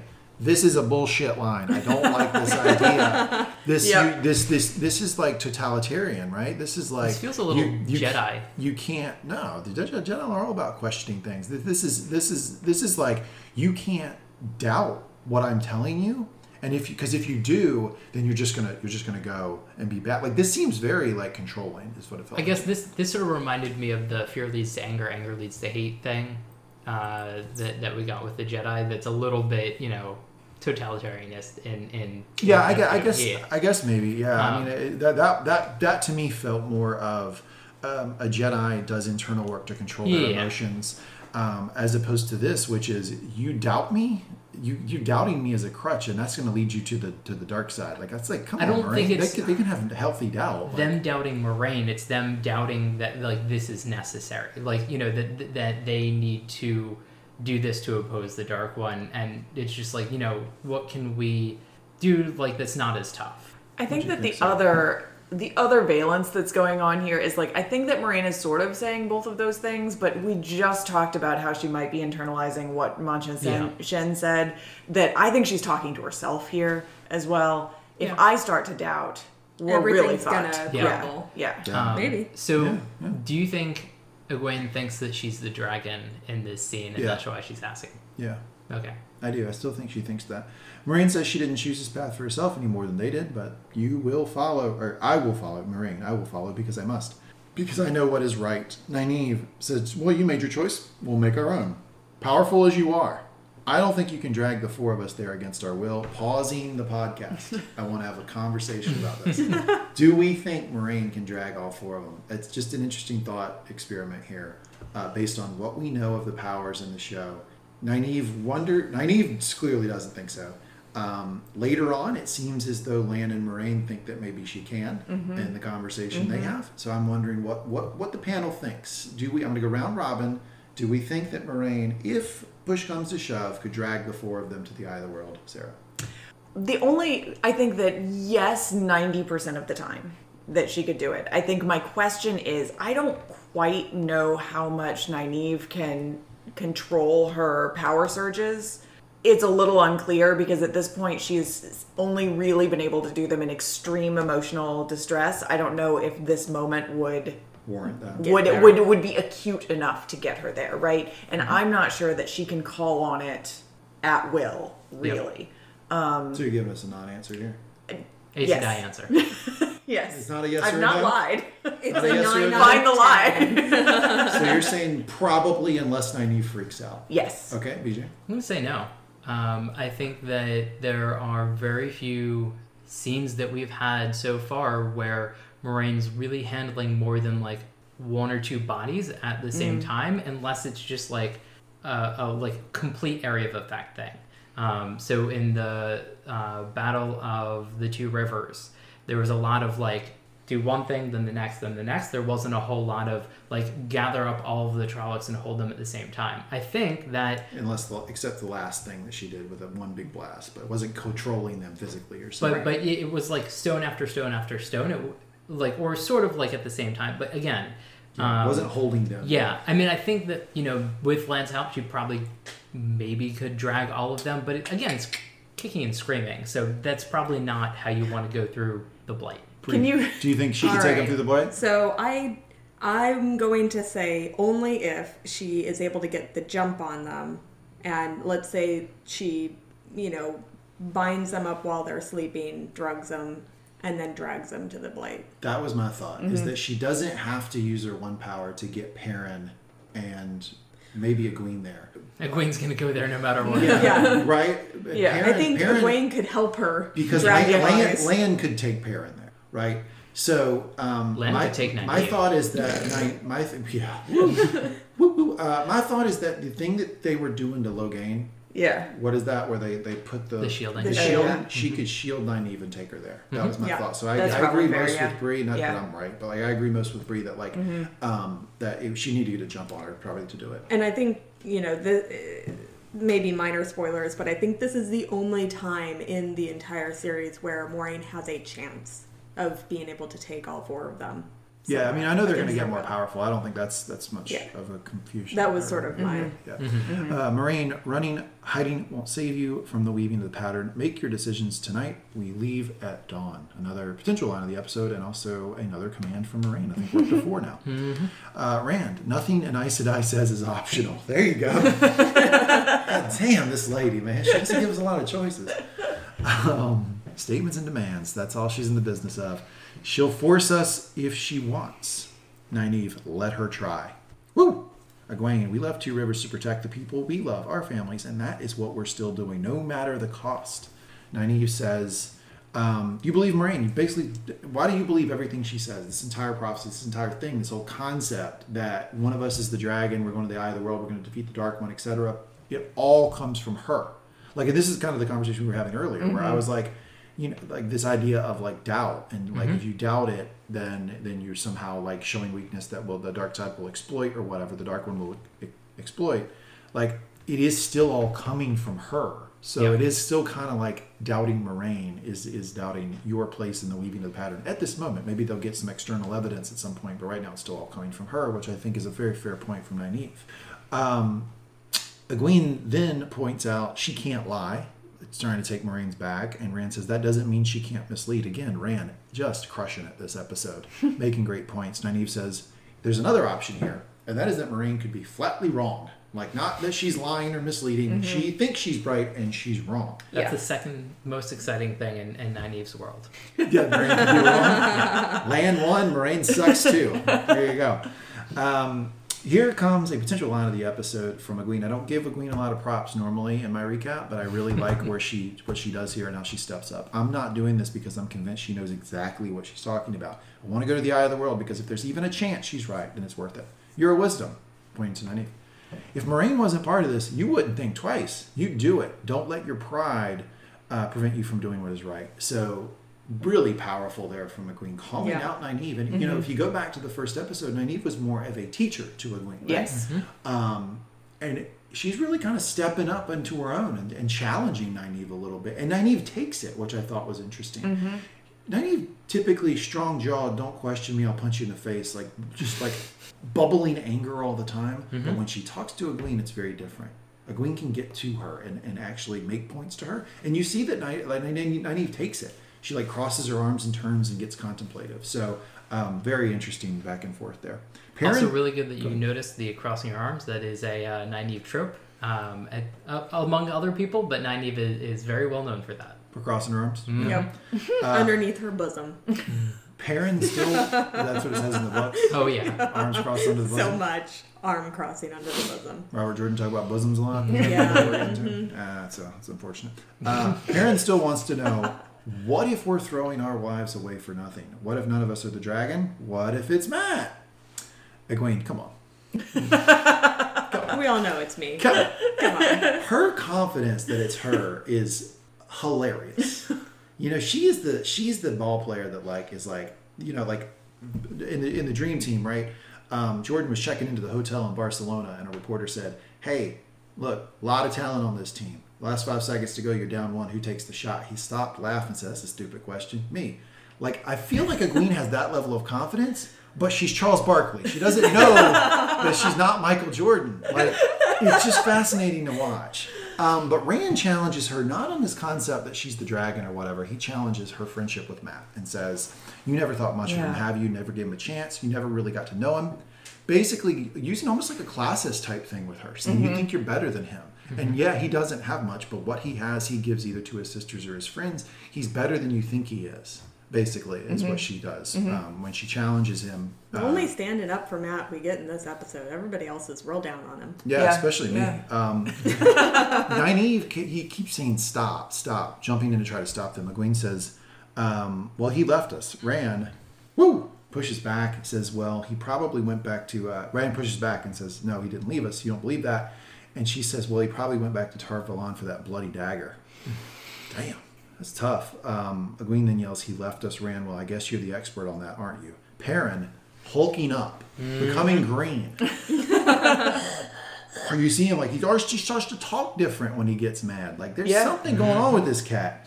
Um, he says, you know, basically not liking what he heard.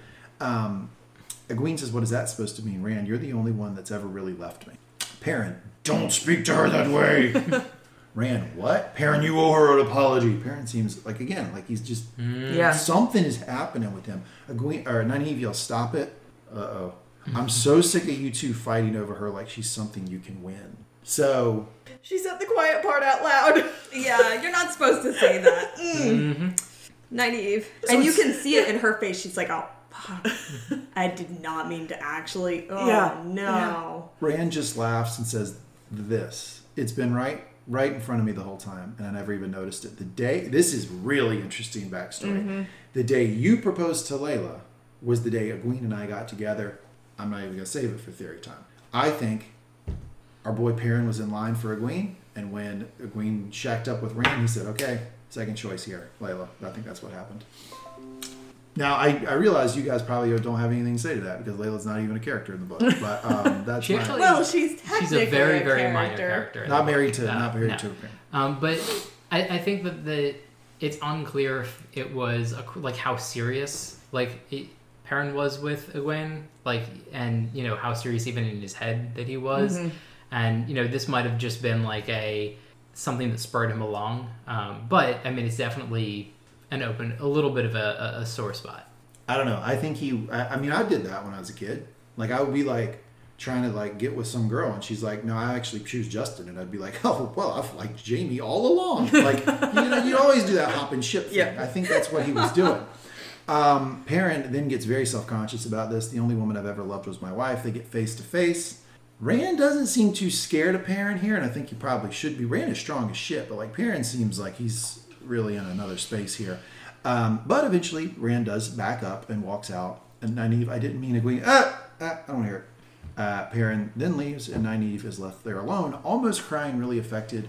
You know, you don't see a lot of scene. You see a lot of scenes from her where she's strong jawed and angry. You don't see a lot of scenes where she's emotional, and it seems like the fact that she upset these kids really bothers her. Yeah. she like she's almost like a their warder, man. And they they have they draw that Yeah. parallel later. Yeah. but like she seems so emotionally affected when they're not okay. Yeah. like it's not just a matter of protecting them physically; it's a matter of making sure they're happy.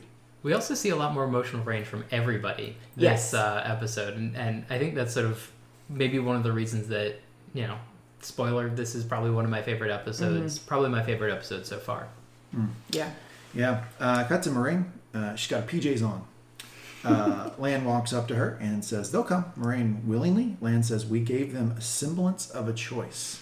Semblance. That's all they were looking for. So it, it could be read a couple mm-hmm. ways, right? Uh, That all we needed to do is give them a breadcrumb and they would come along, right? Or you can read it as, well, they don't really have a choice. Like mm-hmm, we, mm-hmm. we, we, we gave them a semblance We'll of hog time we'll, and we'll take 'em. drag them if Yeah. we need to, Yeah. which goes Yeah. back to our conversation. Like, so I think Lan thinks that the, between the two of them, they could drag them there. I think that also Moiraine realizes that she's not going to have to drag all four. She knows that Egwene's going to leap Come at the along. chance Yes, to do absolutely. anything. Yeah. Perrin will and- probably follow her.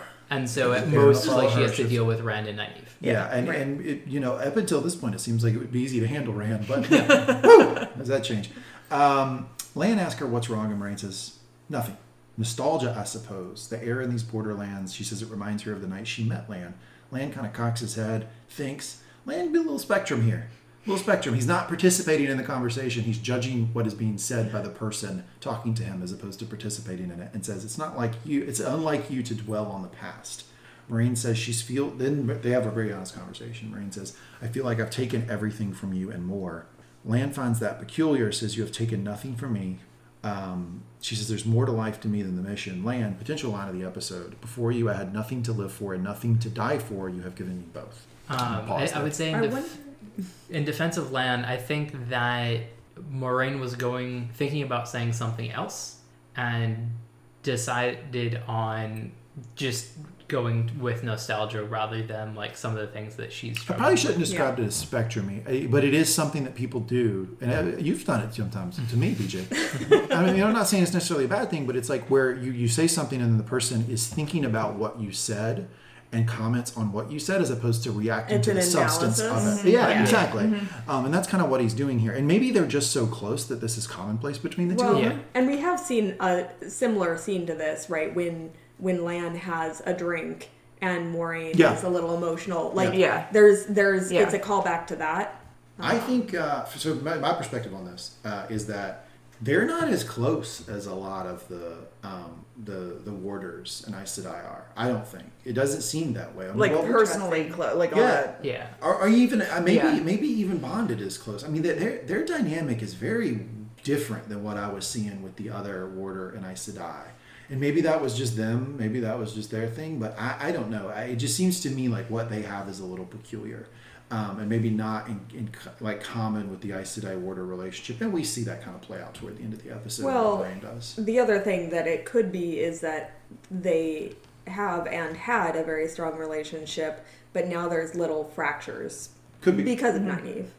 Could be. among other things. Um, Yeah. And the other thing that I think we get some of is Moiraine's a little different just in general in terms of like how close Yeah, like she different. holds her secrets. And so Which we got from the other Aes Sedai and their comments Yeah. about Right. her. Right, Yeah. exactly. And so I think that in certain things, like Lan understands, but is frustrated by she's not going to tell him everything because of how worried she is about like her plans. Well, I also wouldn't just put this on on Moiraine either because they're both. You said Lee, you said that their relationship was peculiar. They're both fucking peculiar people in the Right. world. Right, Yeah. because we got we actually got sort They're of both strange. Yeah. yeah we got some sort of parallel external validation of that in the camp, right? Because all the Aes Sedai were talking about Moiraine, and some of the Warders were too as well about how distant she is, mm-hmm. difficult to read, just hard to deal with. And we also got in the camp them talking about Lan, mm-hmm. being like, right. man, he's a, he's a enough tough nut to crack too. So, and I, I think that, and What was the comment like? What their dinner their dinner conversation? yeah, yeah. One of the things that I didn't really think about before, but they sort of have really similar stories in terms of Lan is, and we'll get to this in a little bit in the recap, but a very singular person uh, as uh, an uncrowned king and like what how he has lived his life. And Moiraine is basically, other than Siuan maybe, like the only person on this quest to find the dragon. Yeah. Mm-hmm. And so I think that they're used to being lonely and they're they found each other, but they're still kind of lonely together. Yeah. Yeah. Moiraine seems touched by what Lan said and says, "There aren't there goodbyes you need to make in the city before we go." Lan goes to leave. Moiraine, I like her. You know the wisdom. No, no, no, you don't. It I has think to be true at some level. She no this is this is absolutely misleading. I think that she there's parts of her she likes that's how she was able to say it and get around the oath Yeah. but i think that ultimately what she's doing here and i'm very interested in you guys' opinion is she's giving him permission to to do the hookup that happens later. I think she's saying it's okay.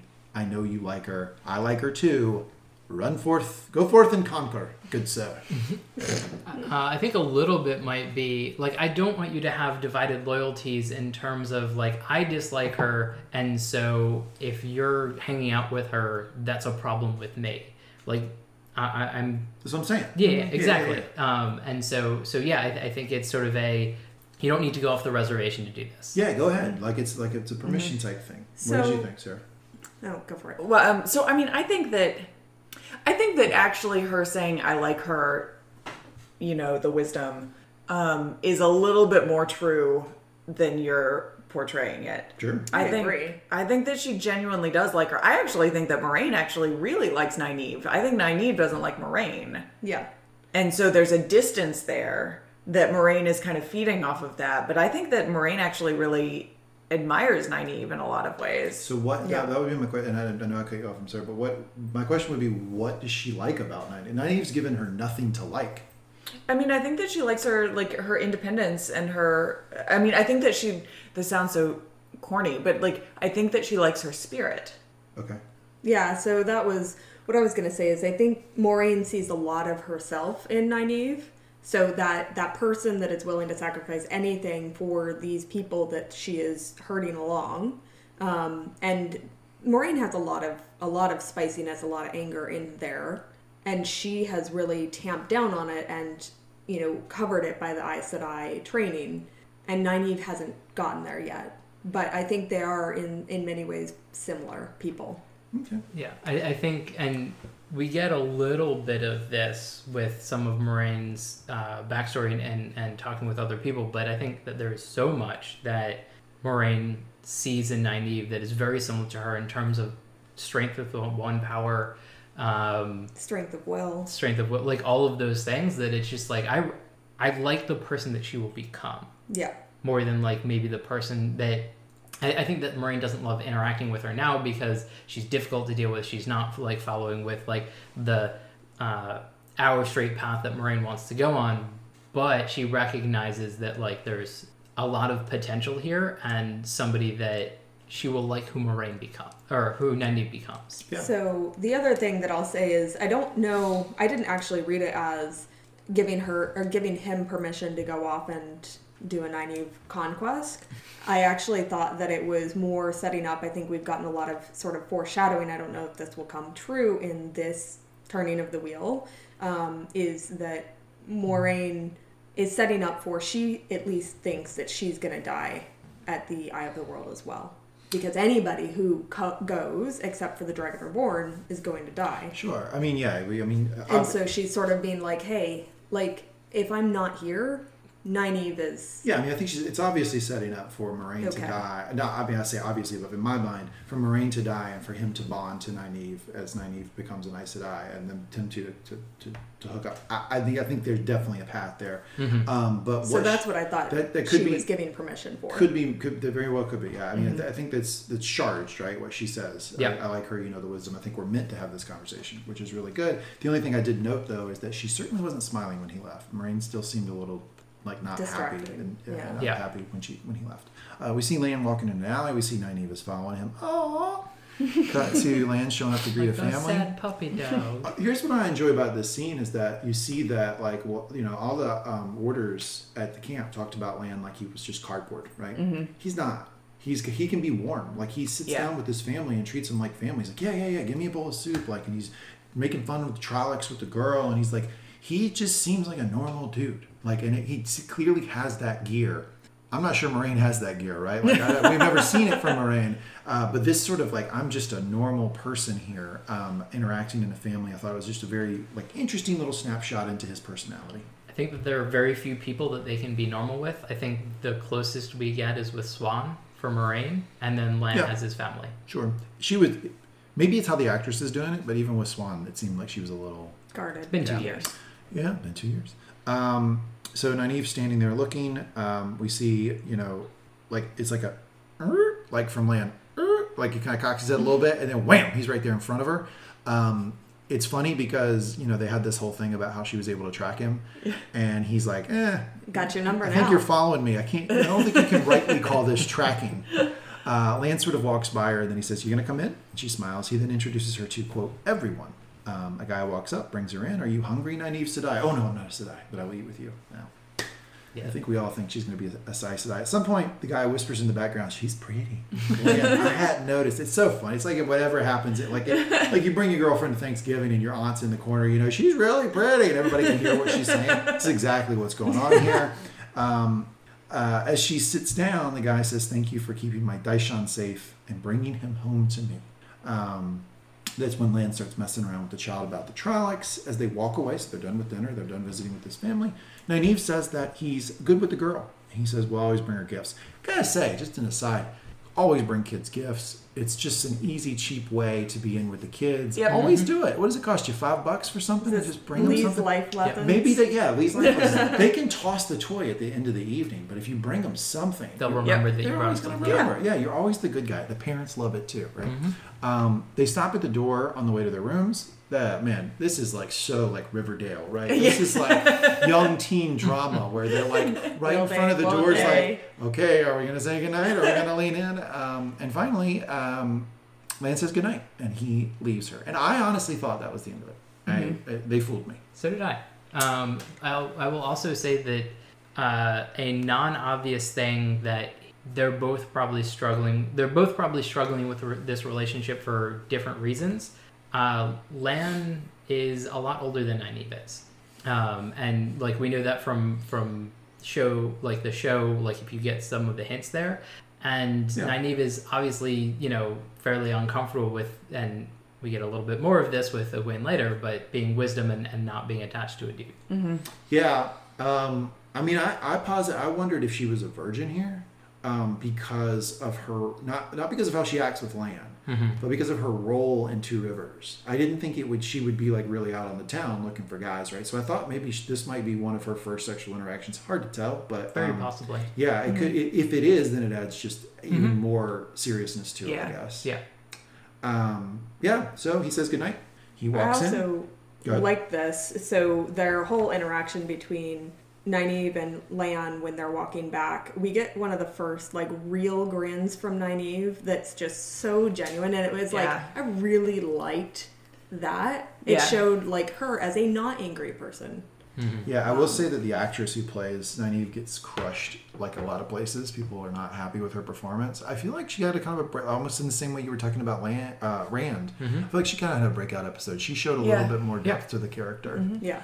Um, so she walks in, and uh, Lan or Lan is taking his shirt off. Uh, an applause there. Going to ask uh, Bre and Sarah, how does Lan look in this scene? Um, I I'm, mean, I'm gonna it's real awkward, but amazing. I'm gonna have to take an emotional laugh. that was my reaction to this scene. I just did an emotional laugh around the room. Not a stitch of fat on that guy. Good God, he's man, he's in good shape, isn't? Um, Lan finally makes the move, finally, and uh, cut to the next morning. Nynaeve gets dressed fast, boy. She does not. She doesn't lay around. Um, that then we talked about the. Uh, So it's not the next morning; ahead. it's still at night Yeah. because she's dressed and and he like there there's a conversation. He's like, "Come back to bed" at the end of it. okay, well, Anyway. I, I got the feeling it was like when I'm saying next morning, I'm like two, three o'clock in the morning. Okay, sure, yeah, yeah. They're, they're they're blending into the night. Right, Like, yeah, yeah. They're, Right, they're okay, up very yeah. late. Um, but yeah, she does come back to bed because she doesn't get back to her bed uh, Yeah. until she was caught by Egwene, which was very funny later. Um, cuts Iran uh, practicing his bow outside, and I, I I I thought the conversation between her and Lan happened here, or was it later? Yeah, so actually it so they actually cut to black when Nynaeve comes in. They go to the bed or whatever, and then it cuts to Lan or to Rand with the bow, Okay, yeah. and then after that Oh, we get the whole one, yeah. discussion between Nynaeve and Lan. Yep. Yeah. Okay, we'll get there. she's Some wrong. Yeah. Yep. to Rand. He's practicing his bow outside. Uh, Egwene comes out and says, I waited in my room a whole hour for you to come and apologize. and Rand, Rand has a great quote here. I found through hard won experience that when you're actually ready to talk, you'll find me. That makes her more angry, as it should, I guess. It's, I, it seems like he's just got a great read on her. Uh, Rand, I'm sorry. I know there's nothing between you and Perrin. She says, Of course there isn't. That and the jury has determined that is a lie. Um, but she says that that's not why she's mad. Basically, she's mad about what he said about Mat, and, and that she doesn't care about him. Okay. And she, she says, I would fight for Mat. I'd die for Mat. Uh, do we believe that? There's a no from BJ, no from Sarah, Oh, mm-hmm. I'm gonna say no on no? this turning of the wheel. no from Bre, mm-hmm. and no from me. That's four no's on the would she die for Mat. Rand, I'm scared, still am. I don't want to lose you. Egwene says, You won't. Egwene says, Moiraine is wrong about one thing. We're all coming back. All of us. Damn it. Uh, Rand says, Well, okay. Well, whatever happens um, at the Eye of the World, you can't ignore the power that you have. So basically, what he's telling her is like, it's interesting, right? Because he's kind of saying, like, whatever happens over here with this Eye of the World thing, you got to go back to the White Tower and be an Aes Sedai. It's almost like he's already started thinking about what he's going to do later. Yeah. He's already Yeah. thinking, you're not going to the Eye of the World. And Yeah. what I Yeah. need to do is tell you that even though you're not, I don't want you to get discouraged. I want you to go back to the White Tower and become an Aes Sedai like you always wanted to do, which you're going to be great at. You should totally do that. Yeah. Which I do think it's a little odd that he says like you've always wanted to be, and it's like, well, she didn't even really. They've actually done a couple of those like linguistic slippages in this episode Right. specifically, ba- like that are weird based on the timeline in which our characters Right. have known each other and known some things about each other. Nynaeve had one, has one coming up.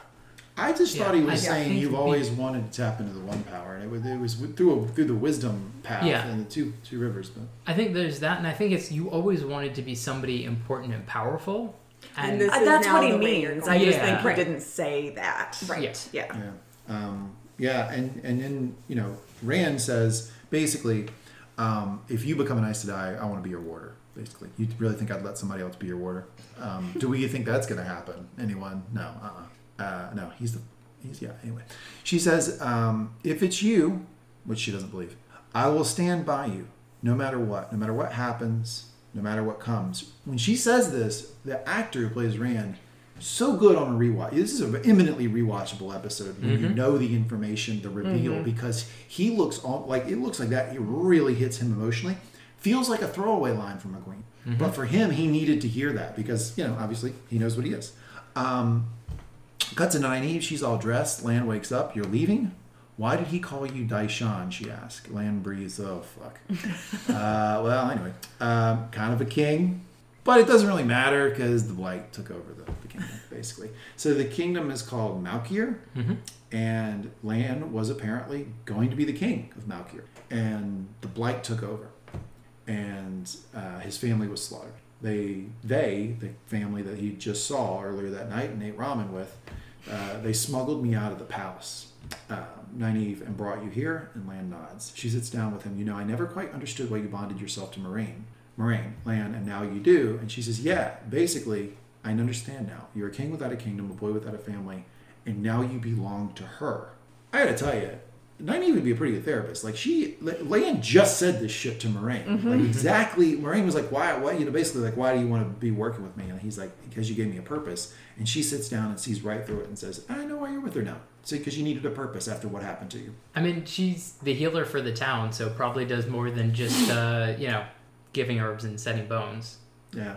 I mean, I don't. Yeah. Yeah. Yeah. She's pretty sharp cookie. yeah, we're all like sort of like saying, yeah, yeah, yeah. But I mean, that's that's kind of a big deal to nail Yeah, that yeah, thing yeah, about I ten think so, seconds yeah. after Yeah. he said it. Right. Eh, good, good on her. I think we learned something about uh, Nynaeve there. Is Mm-hmm. that you know her interpersonal skills might be a little bit better than I would have suspected. Mm-hmm. Um, Lan, she doesn't own me. Nynaeve, she doesn't. Lan only in the way those kids own you. Wisdom never weds. Lan, hey, and then he touches her face. Stay, and she smiles. So they're drawing the parallel there between her. She's not like technically bonded with the kids, but like Right. her like life's work or like commitment at this point in her life is to keep those kids safe. Is the same way that Lan's like, yeah, my life's work is to, to keep Moiraine Yeah. safe, Yeah. obviously, so she can do her work to protect the world. But you know, we're both kind of our own people, so give them back to bed, would you? Um, I was gonna say like he's calling her out. It's like, why did you even follow us? Like, you know, what do what are you even doing here if you know you don't you're not owned by these these kids? Yeah. So, um, I think he's he's he also has a much better read on her than I would have expected. Mm-hmm. They've clearly spent a lot of time looking at each other. Mm-hmm. Thinking. Mm-hmm. A lot of time thinking about each other. Gears turning. Yeah, cut to Rand laying next to Egwene. He starts to have memories, specifically from the night the Trollocs attacked. This is back in episode one. He remembers Tam. Tam is his dad, Lord Bolton from, the, from Game of Thrones, if you remember. Um, and his dad is saying, Kari, it was so hot. I didn't mean to find her. He's like, the Trolloc poison's taken over. He's not, like, he's kind of in and out of it, right? Yeah. Yep. I didn't mean to find her there, but I had to get away up the mountain into the snow. He was crying. He was so tiny. Rand's like, what the f- are you talking about? And then we have a montage of Rand practicing his archery. Cut back to Rand breaking the door that the girl, who was a dark friend, what was her name? Dana. Dana, said, "Gonna take three men." We we uh, we noted this in that episode. She shouted at us. We were like, "Wait a second, that that he was not supposed to be able to break that, and he did." I just I just You just thought he Thought was was strong. I chalked it up to country strength, right? I thought he'd been out there plowing the farm and stuff. He's been chopping wood. yeah, but no. It, what we what the reveal here is that he actually channeled, used the one power to break it open. Um, we also see a montage of when he put his arm around Egwene, and um, he used the one power to protect her. It was him that would actually use the one power to expel, expel the trial. Like it was not her. Sorry, Egwene. That's gonna really disappoint her. Cut to him and Mat, and Rand tells Mat that he's seen the White Tower before. So- so- Seen the mountain Mm, Rock before. Sun, Dragon Dragon, Mount. Mount. Well, he's seen something. What, what, what, what, the, the mountain? Mm-hmm. Yeah, the mountain That he was behind born on. That was the mountain from the. All right, and it- it- I'm assuming he saw it in his dreams or something. Do we know? I mean, he was. We know, but we can't tell you. Yeah. All right. Well, all right. Well, whatever. Sorry. Um, uh, Actually, well, maybe we'll talk about it in part two, but I don't think it's actually a spoiler. Okay. back point. to the Black Wind talking to Rand, and here it is. Here's the reveal, ladies and gentlemen. The Black Wind tells him it's you. You've always known it. It's you. Deep down, no matter how fast or how far you run, you can. You, you you have to accept your fate. You are the dragon reborn. You are the dragon reborn. Cut to Rand going to the bar to the sea. This is exactly where I would go. As I was him. He said, "Did you know I was coming?" Yes, sort of comes with the territory. She says, "It's pretty funny." I want you to tell me that I'm not the dragon reborn. Okay, you're not the dragon reborn. I really Uh, like this a lady. great, great line from Min right Yeah. there. Yep. Yeah, he's like, you don't have to spare my feelings. She says, well, I don't care about your feelings. You're just another guy in another bar. He is, in fact, not just another guy And she bar. knows it Yeah. too, which is really Yeah. funny. Rand says, we got off on the wrong foot. She says, look me in the eye and tell me you want to hear what I have to say because once you do, there's no going back. So there's a great line in between that, which is, uh, we got off on the wrong foot. Let me introduce myself. And she's like, oh, I know who you are. Yeah. Um, yeah, she, she's funny. She's, Yeah. she's good. I like that character. She tells a story about the time she had her first visit. Uh, or our first vision um, when she was in Tar Valon. So this is interesting that she apparently grew up in Tar Valon, and I guess maybe the Aes Sedai figured out that she was a seer and maybe moved her potentially because earlier in the conversation, Moiraine said something along the lines of the Aes Sedai had figured out a way to protect her or hide her Yeah. identity in some And way. no, Otherwise, she was young. it would suck. Yep. Which is a great point. Cut back to the guy this from the very first scene uh, of the episode. The guy um, who was with the redhead, he was with the uh, Aiel. Yep. Um, Giving and birth it's and and it's Tam. He Takes takes, off his helmet. Takes his helmet off. It's it's Rand's quote dad, Mm-hmm. and he holds the lady's hand as she gives birth, as opposed to killing her. may not have been his daddy, but he was his father. Overlaid with this, we hear her say that um, she was a baby born, and he was a baby born. She saw a baby born in the snow, and we see that Rand's mom dies. The, the Aiel who was fighting, that's Mhm. Rand's mother. And a man raised him in a wooden house in a sleepy village surrounded by two rivers, and that baby, and that baby was something impossible. She laughed softly. We see, T- see Tam cut the umbilical cord and walk off with Rand. Rand looks up, seemingly overcome with emotion. What do you see now when you look at me? Rainbows, carnivals, and three beautiful women. Rand laughs. Do you see the eye of the world? Wish I didn't. Why? You seem like a decent person. Whew.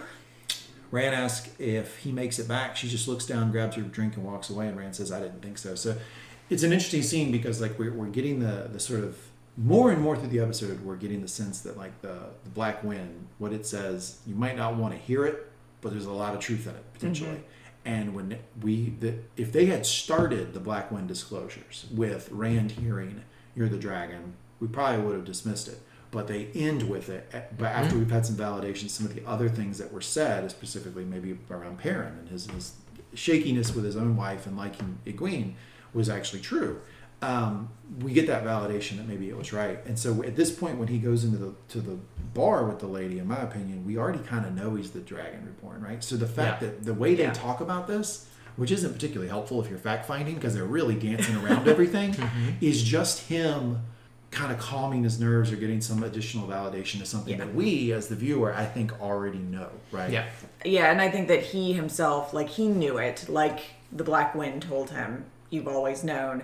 But having that external, somebody else outside in the world saying, Yep. yeah, this is true. That's what he, that's the last push that he needed to go to Moiraine and be like, Let's do this. Yeah. And it also recolors his conversation with Matt at, in Tar Valon. Yeah, Yeah. about the channeling or uh, the the um, gentling. Mm-hmm. Yeah, and how you know Mat Mat was like so against this idea, like don't let them do this to me. And there was that line which I even laughed about the throwaway, like yeah, I won't let them do it to you either. And we're like, well, who gives a fuck about that? Like that won't ever ever come to fruition. Right. Actually, kind of an important line. Yeah. And also, I think it it, it uh, makes it makes me think that Rand was feels bad about being hopeful that Mat might have been the dragon, and like this darkness in him was some of the corruption and him channeling. And it's like, well, maybe I'm not the one. Maybe you know the things that have been happening. Like I'm just another dude that channels, maybe. And so like I'm kind of Yeah. there with you, Mat. But like, but but you're the one that that like really has to shoulder this burden. I have a question for the group. Thank God it's not me. Did Thom Merrilin know, or was he just as confused as, as the viewer was? When he was talking to Rand, did he know that Rand was channeling, or was he really No, thinking? think- He really thinking it was. Mat? I don't think that Rand had channeled at that point for Thom to know, but like the sickness of uh, Mashadar was at least reminiscent of what happened to Thom's nephew, and so he was like putting what he knows together. Yeah, I don't Yeah. think that Thom thought it was I agree. Rand. Okay.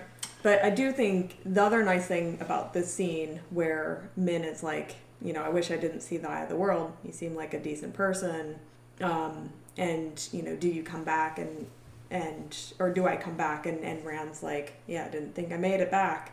But then he goes of his own volition, finds Moiraine, mm-hmm. and leaves all his friends. Like, I think that really speaks to Rand is facing up to some hard truths and he's willing to shoulder that burden. Yeah. I agree. Cut to the next morning. Egwene's waking up, um, walking around. She knocks on uh, Nynaeve's door, goes in and sees Nynaeve's bed is still made. Anybody ever catch a roommate like that? Anybody ever catch one? I used to catch my roommate all the time doing that. You're like, uh huh, where I'd have wake, you been? I'd wake up in the morning, he'd be on the couch, and I'd look at his, his bedroom, and it would be completely like, I'm like hey, yeah. I think I caught you. Um, Egwene laughs, um, she turns around, sits on the bed. Then Nynaeve walks in, and where have you been? Nowhere. They kind of laugh, call bullshit on each other. Um, but talk about this perfectly made made bed. She said I couldn't sleep, and they both smile.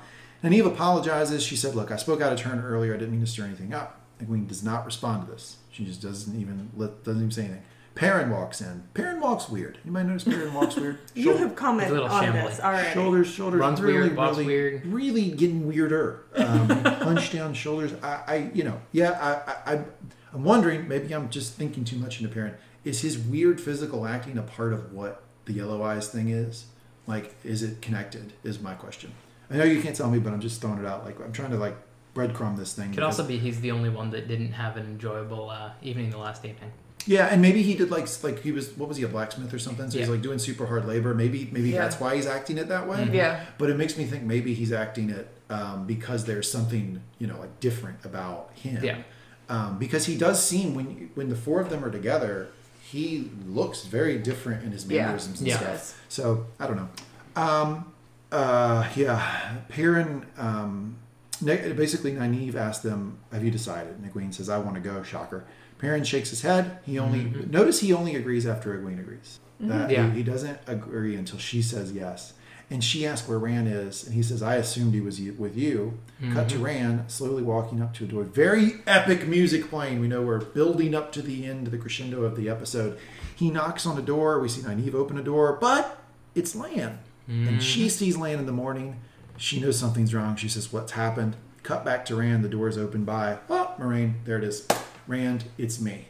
And he looks really, I mean, he's saying it. He, he's saying it definitively, mm-hmm. but this is obviously like really heavy on him. Yes. and, Yeah. and, and Yes. it's everything from how they've put him together physically, in, in his dress, and his hair, um, and in how he's acting. It He looks like completely exhausted. exhausted. There And- you go. And so, like, this is clearly a burden, and I I think that when he was talking to Min, like, one of the things that I interpret this conversation as is like, you wouldn't wish the dragon, being the dragon reborn, on somebody who's a decent person, maybe. Right. Like you, you know, somebody who can get it done, I guess. But like, this is going to be something tough. Like, sort in in Yeah. many ways, like the hopes of the world, in many ways, are on you. But also, like everybody's terrified of you, you know. And if you turn to the shadow, like you're just going to destroy the world. And so it's a crazy thing. I have a question about um, now that she knows it's him, and she presumably knows he can or has cha- channeled. Is she somehow breaking faith with the Aes Sedai that she's working with a man who channels openly? We kind of got that Yeah, in the episode with I think Siuan. That like with- they could both be stilled for this. Right. So I thought that was that was going after the dragon. Yeah. So I, I guess my question more specifically is about like so now that she knows it's him Mm-hmm. and she knows he can channel. This is the moment where it really breaks faith because she's like actively working with him. We've never seen her actively work with a man who can channel before. Mm-hmm. Yeah, and I think the other thing is, you know, even even if her sisters were to leave the Dragon Reborn so that he can channel, so not gentle him, they would want him to be very closely watched and restrained essentially like not allowed to do things of his own will and so rand is still at this point like still walking around free Yeah. which Yeah. i don't think any of the other Aes Sedai would be okay with Except for Yeah. Siuan, maybe. Um, right Right, yeah. Absolutely. Um, so Moiraine looks back at him and slowly nods. Cut to Lan. Moiraine masked our bond. She left. Egwene, Rand. So I had a question then. So did Lan not mask his bond? Or maybe he didn't. he that's why he didn't were- realize. Yeah, Yeah. maybe. So, it's, y'all, y'all need to finish the sentences. Yeah. Finish the sentences. what So we're thinking. so it, because basically my question was, does Lan then not mask his bond to Moiraine while he and Nynaeve are sleeping together? okay, and then you you responded with maybe he did, and that's why he didn't notice like that she had notice done that. it Yeah, at the same exactly. time. Yeah. Yeah. So the idea, the, the order of events here is that like maybe just out of like privacy, Courtesy. concern Yeah. and Courtesy. Yeah. Yeah. Yeah. to Nynaeve, he masked the bond. Right. when he Mm-hmm. hooked up with Nynaeve, and that while that was occurring, Moiraine took that moment to mask the bond with Lan so that he wouldn't know the exact moment it happened. Exactly. And because we do get before that that is presumably a polite thing to do when she goes to see Siuan. Yes. Right. Um, cut to Rand and Moiraine walking out to the Blight. They go together, the two of them only. Moiraine explains they have to go through the blight to get to the eye of the world. Moiraine does not look very good, progressively worse Yeah. the entire episode. Um, but they walk in. Uh, kind of reminds me as a kid, like uh, I grew up in the country. Like sometimes you'd walk, you'd like, you'd be like, there's a cornfield, and you'd be like, I know the house is on the other side of that. So I'm gonna go through this cornfield. I don't know how fucking long I'm gonna be in this cornfield. It's gonna be a long time, but I know if I keep walking straight, I'll eventually get there. It Yeah. kind of seems like what they're Yeah, doing. that Yeah. feels right. Yeah. Um, end of episode. Boom. End of recap. Done. Good work Good on the recap. Yeah. Yeah. Dense episode. Yep. A lot of stuff going on. Before on. we go into And our lots of segments, exposition, Yeah. lots of talking. before we go into our segments, I want to ask BJ. You made the comment this might be your favorite episode. Yeah. I want you to talk about that a little bit, and then all of us to talk about where this episode ranks as far as some of the other ones, Okay. because I do think it's a standout. Yeah. Um, just we get a lot of things in this episode, and I think this is a lot of things are coming together. I really like that they're drawing a lot of threads from the season so far to have like a very focused finale. Um, I really liked um, the exposition that you get of a lot of characters. I like the emotional breath that you get from a, a, a lot of the characters, like Ren and Nynaeve and Lan. Um, and I there are so many things about the reveal of Rand that I really, really enjoyed. Um, some of them we'll probably talk a little bit more on the second part, but just how they like interpose that with like him making the decision to go to Moiraine's room and being take that upon himself, like it's me, let's go do this and take care of this. I think was just uh, solidifying uh, point in the series so far for me. Um, and it just gave that same feel of like how the books are in terms of like having threads converge and get like really tied into like a very tight story at certain points and it happens when it needs to happen and this felt like the right pacing for me for for where they need to be and i other than like some of the minor things that I think are really driven by losing Mat, like also the pacing for this episode and like the the scenes that we get all felt a lot more right to me. I just want to like now that we have finally gotten the reveal about Rand being the being the dragon, we can finally tell Lee how much anxiety was going on Yeah. in the second half Yeah. of the in the second Yeah. part of the podcast. Literally every time we talked about it about like I don't know how they're going to pull off that we that it is believable when we get to Rand as the dragon. I don't know how they're going to pull off that Yeah. it's believable based on what we have at this point. Yeah, because I stand Yeah. by the fact that they didn't give us much. Right. Like Yeah. they really didn't, and, and I mm-hmm. guess it was all to serve the purpose of the swerve, the surprise. That's great. It's fun viewing, but like, man, there wasn't a lot there in the first few episodes. Yeah. for mm-hmm. Rand. And yeah, and, and as you were saying, I feel like they took this episode, fleshed around out a bit, and then gave you a bunch of breadcrumbs mm-hmm. and then had a cool review. Yeah, and I think the nice thing is, you know, because we were legitimately like in the second part of every episode, it's like, oh, they got to do some work on Rand. Like he's mm-hmm. just kind of a wool-headed sheep herder, and that's all we get. And it turns out they didn't even have to do all that much to make Rand more fleshed out as a character and Yeah. more enjoyable. Well, what they did really, really well, and this could have come off as so hokey, and I think they pulled it off. I'll be, I'd be interested to hear what you all think.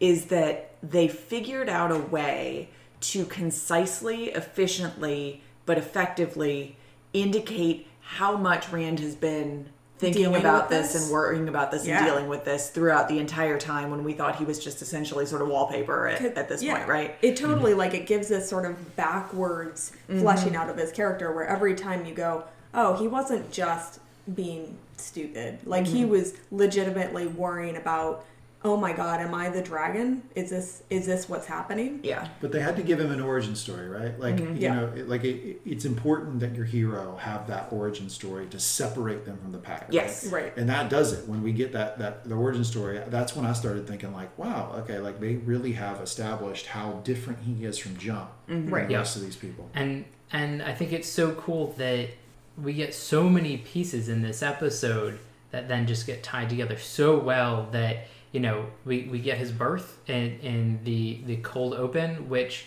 up until now was just kind of like fleshing out the world a little bit. Mm-hmm. And then we get it really tied tight when Min's like this was my first viewing. Mm-hmm. And I knew that the that you were the Dragon Reborn basically from when I was young, Mm-hmm. and this maybe this is what sparked her like ability, mm-hmm. Yeah. and and yeah, it was just Continuing to show his importance. Yeah. That, he, Mhm. that she would even that, that that would be the first thing that she has Yeah. a vision of. Um, that his his important in the week this current week. Yeah. Okay. So, h- how do you like the reveal? Um, You had him at negative a thousand. I have Yeah. a negative a thousand, and uh, but yeah, plus plus one fifty. Yeah, that's what it was a lot. Yeah, right. You, you bet you bet a dollar, win a thousand on him because he was such an underdog. I um, I like the reveal a lot. I, I my only complaint is that I wish I, I like shows that have these type of reveals. It's fun, right? And I, but and but I do like when they give you a little something. My only complaint would be what you guys exactly probably were talking about in the second part of these episodes, which was they weren't giving you quite enough with Rand. I'm not saying to make it obvious, but a little something, and they really didn't until this episode. Mm-hmm. Now, this episode was great for the reveal. The reveal worked perfectly. By the time we got to the end of the episode, I bought it. I was all in. Right. Rand's my guy now. Let's run. Let's go with Rand. but you know, it's it, it, took heavy lifting for the episode to get there. It took a special episode to get you there, Right. and they had one teed up for it. It was great storytelling. This episode in a silo would have been great if they gave me a couple things before now. Yeah, Um, but overall, like I, you know, I've got I got one friend who really doesn't like the show, um, and he texts me every week that he doesn't like it. And I finally this week just said I broke I, I broke faith with him, and I said, dude, I don't care what you say. This was a good episode. And he sheepishly had to say, you know what? Yeah, it was good. So even somebody who doesn't like the show had to admit this was a well done episode. Yeah. I think it's a standout for the show. I think you have, for me, I think you've got the pilot, which was really really good. I think you've got um, the episode where they were dealing with Logain, as far as the show showing that it could pull off action Yeah. and could show you the one power. That was a flex. And then this episode are the standouts for me of the season. Yeah, I would say actually, like I, I really did like this season or this uh, episode. I still think that episode four might edge it out because Logain's story was pretty powerful and Nynaeve's reveal and all of that came together and it was it was a surprise because it was sort of the best episode of the group to that point. And so mm-hmm. important to create Right. the tension Yes. for Rand because now we know the stakes for Rand because Yes. we see what they did to Logain. Yes. So now I'm terrified going forward yeah. about what will happen to You know Who- what who's gonna everyone's going to do to him Yeah. if they Yeah. catch him. Mm-hmm. Yeah, if any of the Aes Sedai figure mm-hmm. this out, like they and they're probably more powerful than him right now. I haven't. I mean, he's channeled a little bit, but I've not seen him really flex hard. Like they might be able to just like you know gentle him mm-hmm. very fast. So I'm, I'm scared for him going forward because of the storytelling in episode four. Right. Yeah. So some of the thinking is that uh, the cold open for episode four with Logain was supposed to be the open for the series, and that the open that mm. we got was put in in. instead for reasons that no one's really sure about. Executive. But that, that that's the yeah that's sort of the the going scuttlebutt. Logain Lo, Logain's story would have been episode one. Is that what you're saying? Like Yeah, that, that like cold that open that- no, was yeah, just that was cold for opening. episode one, and then they would When he continue was with the story king later. on yeah. the top of the tower. in I'm the glad they didn't do that. Yeah. That would have been confusing as hell because they would have it had gone three more episodes before they Yeah. ever came back to it. Right, and you'd been like, "Well, what about that dude?" yeah. Yeah, Yeah. I see. I see how it would have been like powerfully narrative, uh, Yeah. from narrative mm-hmm. perspective, just to, to like. But no, that, that would have confused me. But I mean, just Yeah. me, just me. Yeah. My opinion's not always right. Dog it. Let's go to the segments. Let's do it. So uh, first up, we have Ta'veren of the Week. Uh, now that we're done with the recap, how do you want to do it? Yeah, so this is this is my um, decision making that I get to do, um, but I am going to take nominations for Ta'veren of the Week. Of course, I have my front runner far and away. Um, but Lee, I'm curious, who do you think is Ta'veren of the Week? So I'm going to show how gracious I am to, to my panel here. Um, I'm not going to pick the, the guy who's going to win this thing because I'm going to leave it up to y'all. To, I'm going to give somebody else that strong nomination. I'm going to pick this episode Lan because we get um, A great back shot.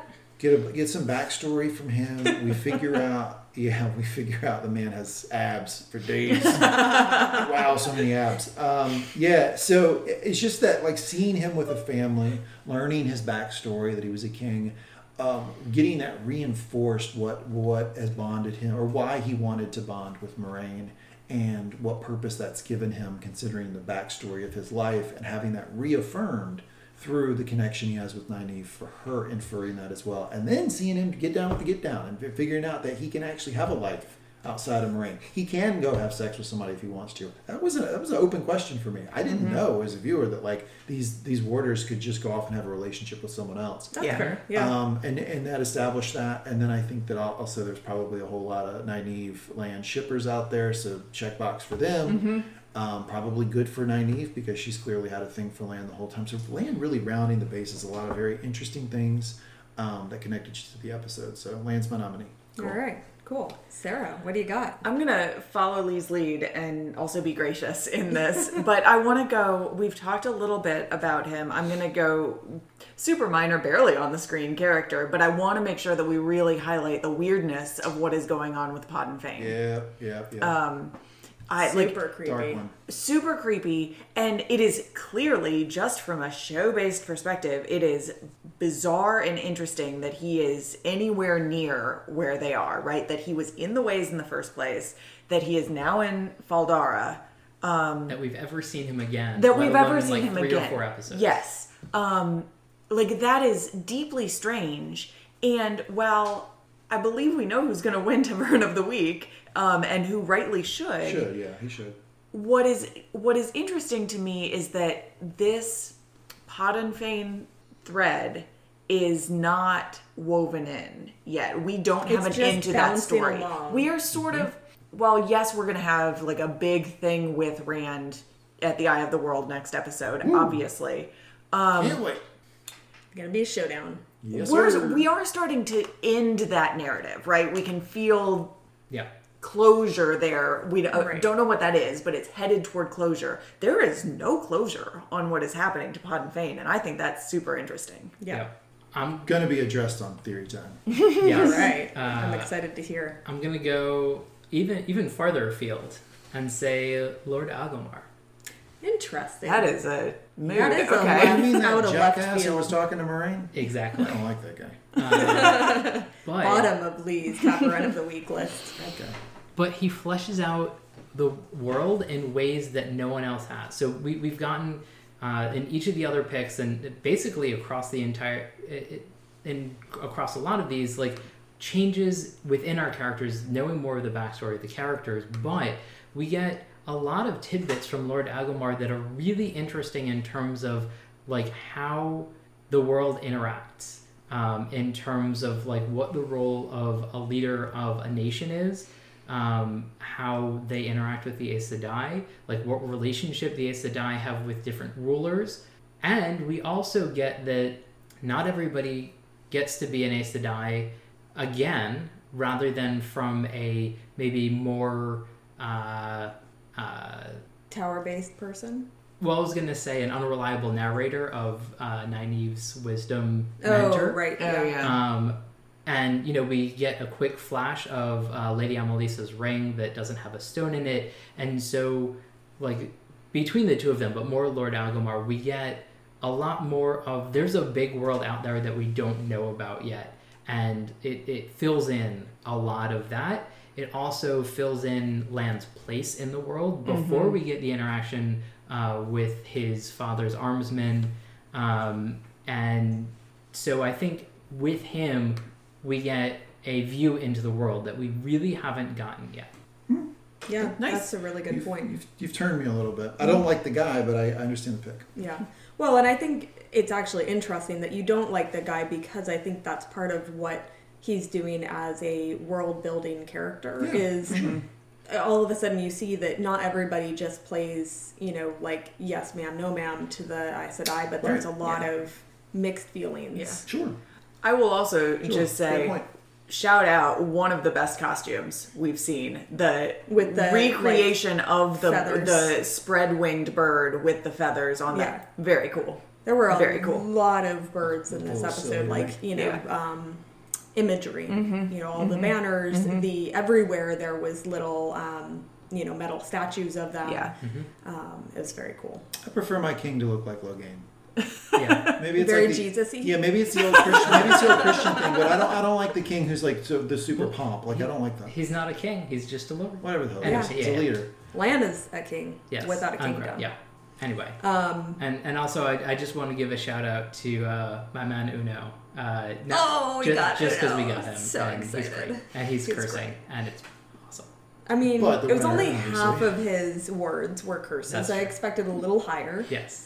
Well, he was in front Um, of like company. Yeah. yes, he was in company. Um, but obviously, I mean, all of these are great nominations, but we really do have to go with the one who really pulled it off and has twisted the pattern around himself, which is Rand. Um, for obvious reasons. I mean, I don't think we need to expound on that very much. I do think that, you know, obviously we have the cold open, which sets up his background story, as you said, Lee, very well. Um, but I really like the way that they did the reveal with him finding kind of the centering and then letting loose with his arrows right into the center of the target. That was a very mm-hmm. Mm-hmm. nicely done shot where he's mm-hmm. finally decided, okay, this is my destin- destiny. I'm thinking about all the things that have led me here. I'm going to do this. Really This is me. filled in the void of his character. Yes. Um, it sure did. And so it's just like I, I like that and I like that, you know, he has a lot more I mean a lot more to his character this episode as well. Gotta be him for So sure. it's gotta be him. yeah, he's got to win. Absolutely. All right. Moving on. Lines of the episode. Gleeman's Corner. Um, I I'm gonna do mine first, um, and I'm actually not gonna go through them since we already did, and it's really long. But for me, what was really cool for this episode was what Machin Shin was saying to each of the characters, um, and I'm gonna highlight some of the shorter ones. The "You're nothing, an imposter, a fraud" to Egwene. You know, this is th- because it's a departure from the books in terms of like what it was saying. I think this was a really interesting way to go, and really highlighting the insecurities of these characters, uh, saying to uh, Moiraine, uh, "You were wrong about everything. You'll murder these children and call it heroism." Just like There's it- such good snapshots of what you think all of these people's insecurities are. And one of the things that is super important to the books and everybody was sort of worried about how they were going to do in the show is you spend a lot of time in people's heads. And this was one way to get a snapshot of what's in every every mm-hmm. character's head in a way that it didn't need to be them like doing exposition to another character in a very Yeah. forced way. I am very disappointed, Dark Friend, though, about Loial didn't get any. Like, what is Loial insecure about? Oh man, this is a real like Nothing. They're the going the mirror. to make you run. They're going to make you go fast all the time. this is a real um You'll like, never be able to keep up with the humans. like uh, b- mirror of uh, mirror of Of Erised Erised. sort Uh-huh. of thing, uh, where Dumbledore always sees himself with socks. Situation. They, they burn all your books mm-hmm. all the Great. time. Anyway. oh. Sarah, what's They yours? burned down Yep. the groves. so I'm actually going to follow up on yours, BJ. I'm going to Okay. go to the Black Wind as well, but Okay. I'm specifically going to go to our flashback back from Rand to the Black Wind. Yep. I'm taking the low hanging fruit this time. Yep. It's you. It's always been you. Deep down, no matter how fast or how, how far you run, you cannot accept. You cannot not. You can't not accept your fate. Um, you are the Dragon Reborn. You are the Dragon Reborn. And part of the reason, like a, that's kind of a seemingly a turning point for Rand as well. But Right. um, I want to go just tack this on to a conversation that we were having earlier about how well this episode does um, giving us insight into not only what all of the characters have been have been thinking, but specifically what Rand has been struggling with um, throughout this series. And I thought that this was a really good moment for it. Um, I don't. I think. I think I'm Team Black Wind in this whole thing. I think the Black Wind is telling some hard truths, and and and I think we need to be listening to it. I agree on the Black Wind. I think Black Wind's telling the truth. Uh, mine is like maybe a little bit more character building, interpersonal stuff. It's um, uh, Egwene. I don't think I've ever picked her before for my line of the episode, but it's um, her talking to the group and then specifically to Nynaeve. I'm not doing this because I'm convinced she knows exactly what she's talking about. I want to go to the Eye of the World because if there's even a chance she's right, then it's worth it. Your wisdom, if Moiraine wasn't a part of this, you wouldn't think twice. You do it. Don't let your pride stop you from doing what is right. Nice. Mm-hmm. Um, I think I'm going to go with Nynaeve and Lan's back and forth, um, where Nynaeve very astutely picks out why Lan has picked Moiraine to bond, and Nynaeve says, "You are a king without a kingdom, a boy without a family, and now you finally belong to her." And it's just, it's a very like, very perceptive moment for Nynaeve. Oh, show.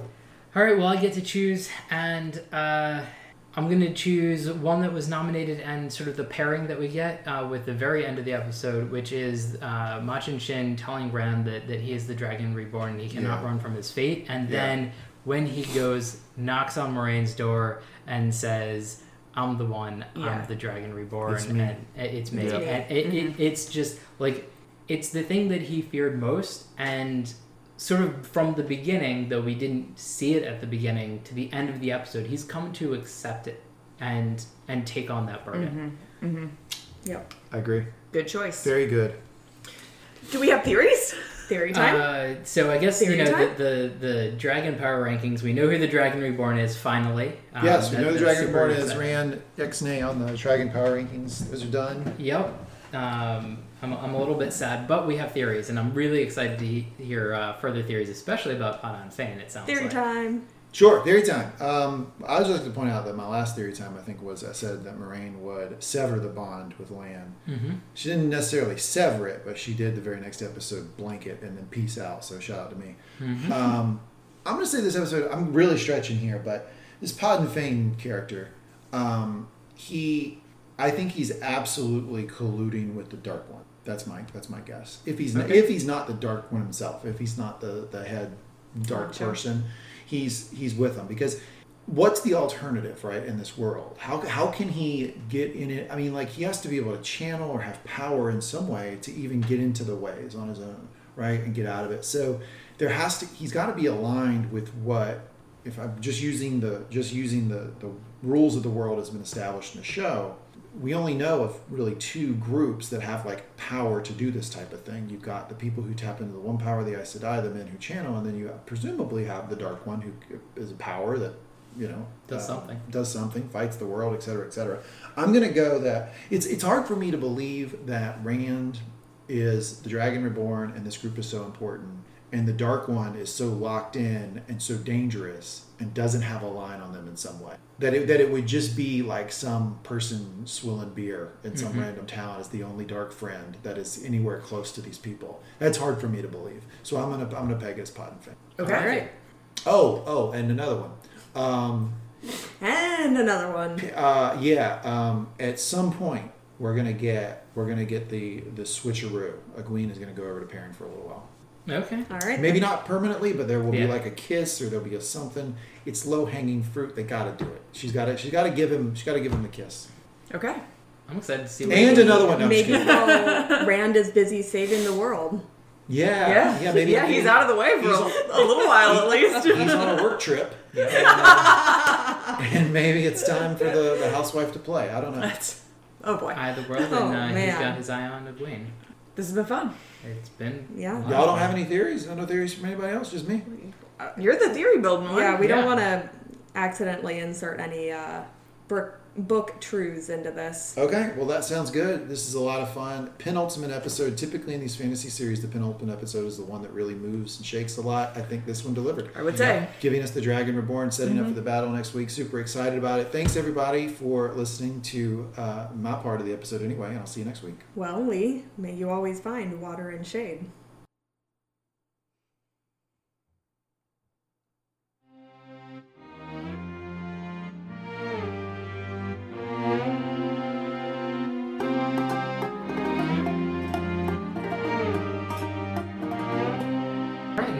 Back to part two. We have spoilers ahead, so if you don't haven't read the books and don't want to be spoiled, or haven't read the books and want to be, uh, then you should turn it off now. But if you haven't read the books and don't care about spoilers, uh, keep listening because we have lots of them. Um, Here there be dragons. and spoilers. Um, and so we have uh, our last three segments. Uh, that is uh, the reading the pattern, so where things fit so far into the bigger book picture, which I'm glad we get to talk about a lot more now that things are tying together. Yes. Rough in the warp, how things are diverging from the book and how we feel about that. We have a lot of those too.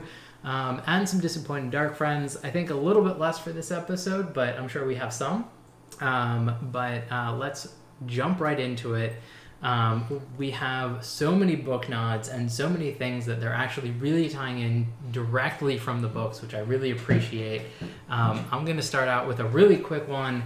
I'm pretty sure they, they lifted what Loial said while they're in the ways directly from the book, and I did. enjoyed that. Yeah, it seemed it it felt really really familiar. Yeah. Um, and I was gonna ask about because we talked a lot in the second part of the episode. In the last episode, we talked a lot as as we went into the ways. Uh, Bre, you and BJ were concerned about Pretty down on them. um, Yeah. how the ways were gonna actually Yeah.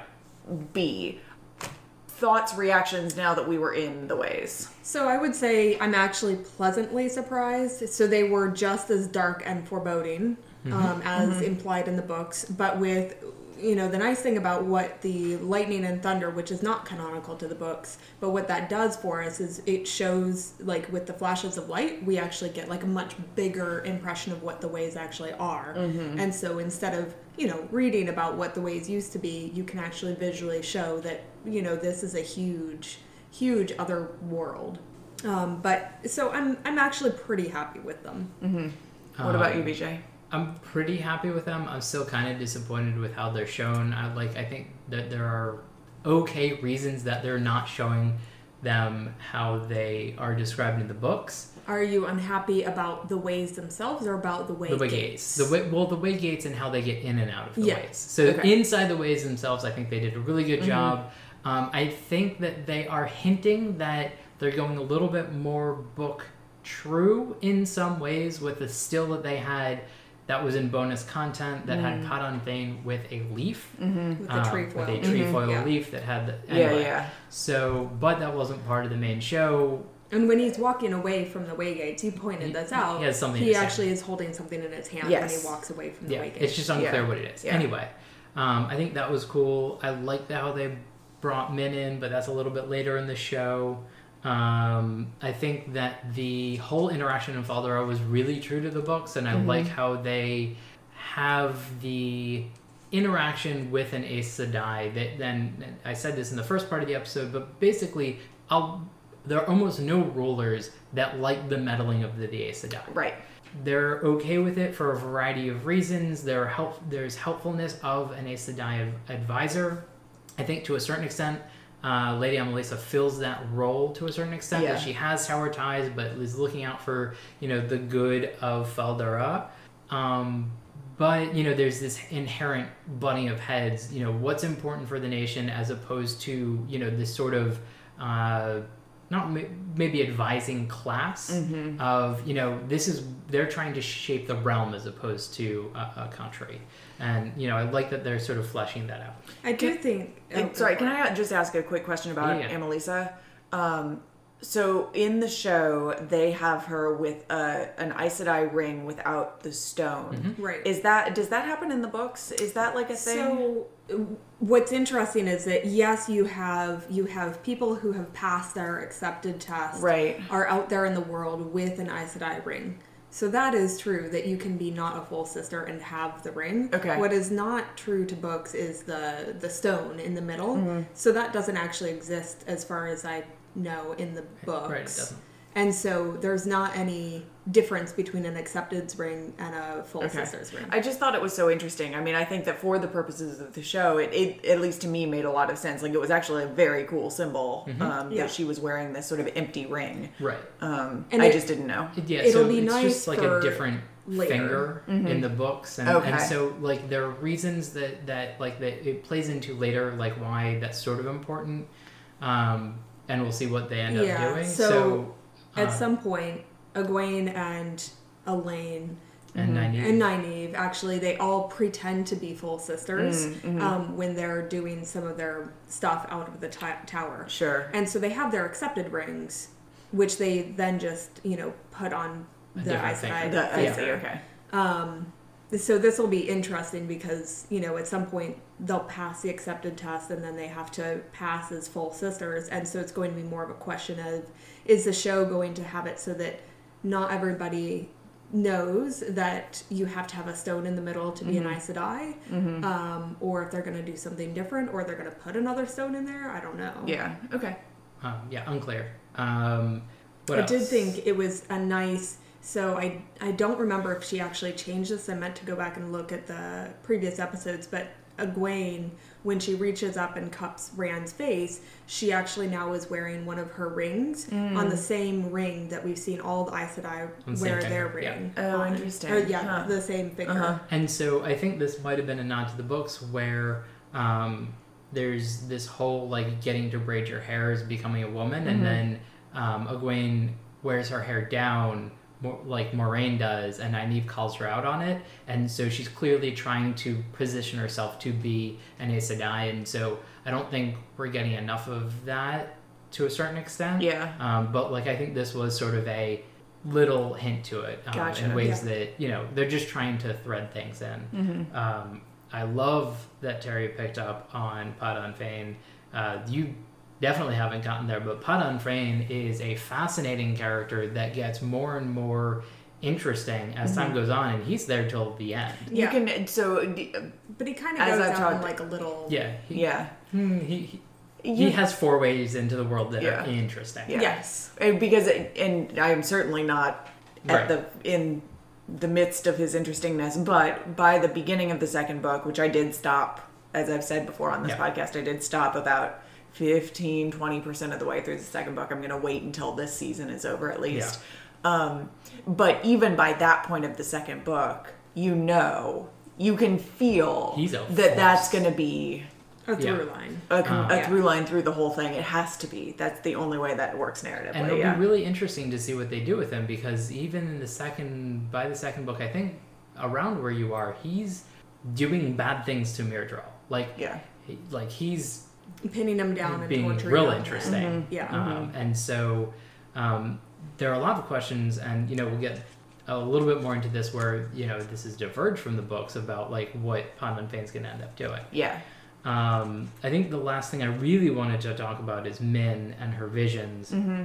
because they're super on point. I like that the the things that they're foreshadowing. Um, the uh, sparks of light and darkness is a direct pull from the books. I think they did it incredibly well. Um, I know that why that they didn't have Mat for this episode. I'm sort of hoping that we'll get that again with him because he's really important for that. Um, the the other things that Min saw that she's said she saw and jokingly said. Um, the the white flame, um, as we said before, in part of this, Egwene becomes the Amyrlin seat, and, and it becomes su- like one of the most powerful Aes Sedai. Period. One of the most powerful yeah. Amyrlins ever. Like you know, a whole bunch of things. And Um, literally becomes the flame of Tar- Yeah, Valon. yeah. That's one of the titles of the Yeah, Amyrlin seat. yeah. Um, Well, I was thinking more about the end of the series oh, sure. where she literally like creates an entirely new weave that essentially heals the world from the hmm. fractures that Balefire has put mm-hmm. into it. And she heals the world using this new weave called Flame of Tar Valon. And she hmm. sacrifices herself into this weave. Interesting. So she Okay. literally Yeah. becomes the, mm-hmm. the flame. Mm-hmm. yeah.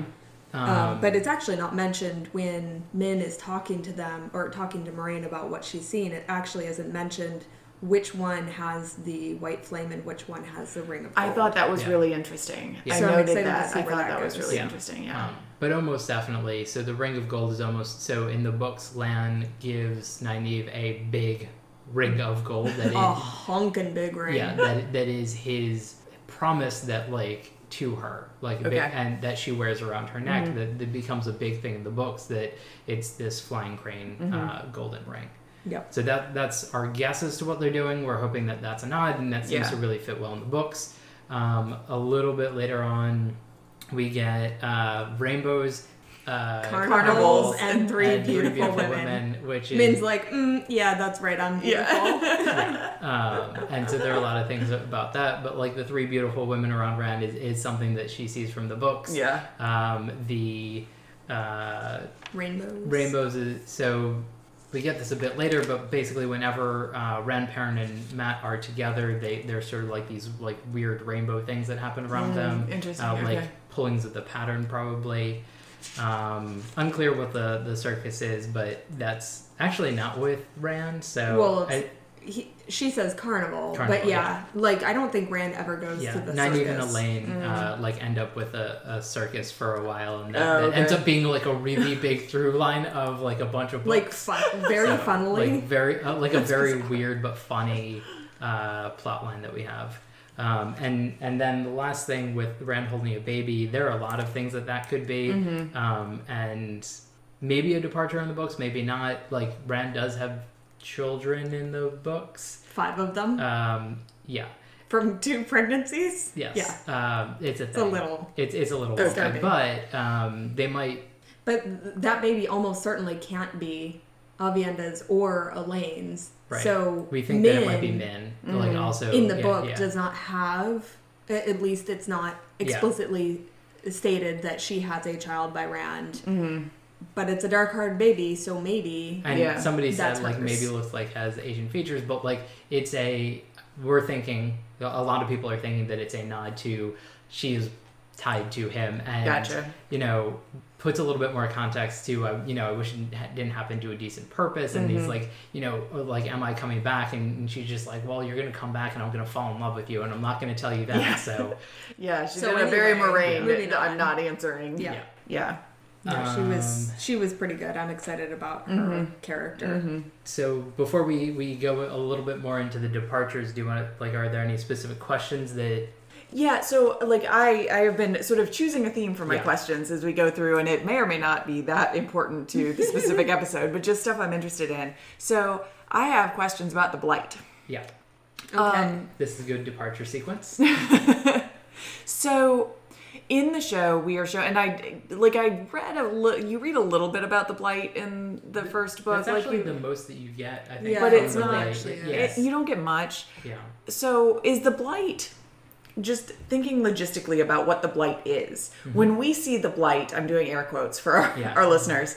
Um, when we see the blight in the show, it really seems to be this sort of like bramble yeah like wilderness. sickly Right, I'm getting but- like yeah, but- like but, like you know, Sleeping Beauty and yeah, around yeah. the Like tower, Sleeping right? Beauty is a good. and yeah. like uh ivy not uh, like uh Like strangler uh, yeah, yeah, yeah. oh, and vines, and like Okay, that reach yeah. out yeah So is the blight when when we hear the term the blight? yeah is that it or is there something else associated with it when it comes in like when it took over Malkier for example So that I I wasn't gonna say anything when we were talking with with Lee, Mm-hmm. but what actually happened with Malkier being taken over by the Blight and his family being slaughtered. So yes, the the Blight took over his his family home Mm-hmm. um, and you know kind of encroached past it, but the Blight wasn't actually the actors that the killed factor. yeah the instigating Mm. factor so his his family um, i don't remember exactly what ended up happening now but essentially there was some political machinations within his family and within the the ruling powers Mm-hmm. um, of the kingdom of malkier.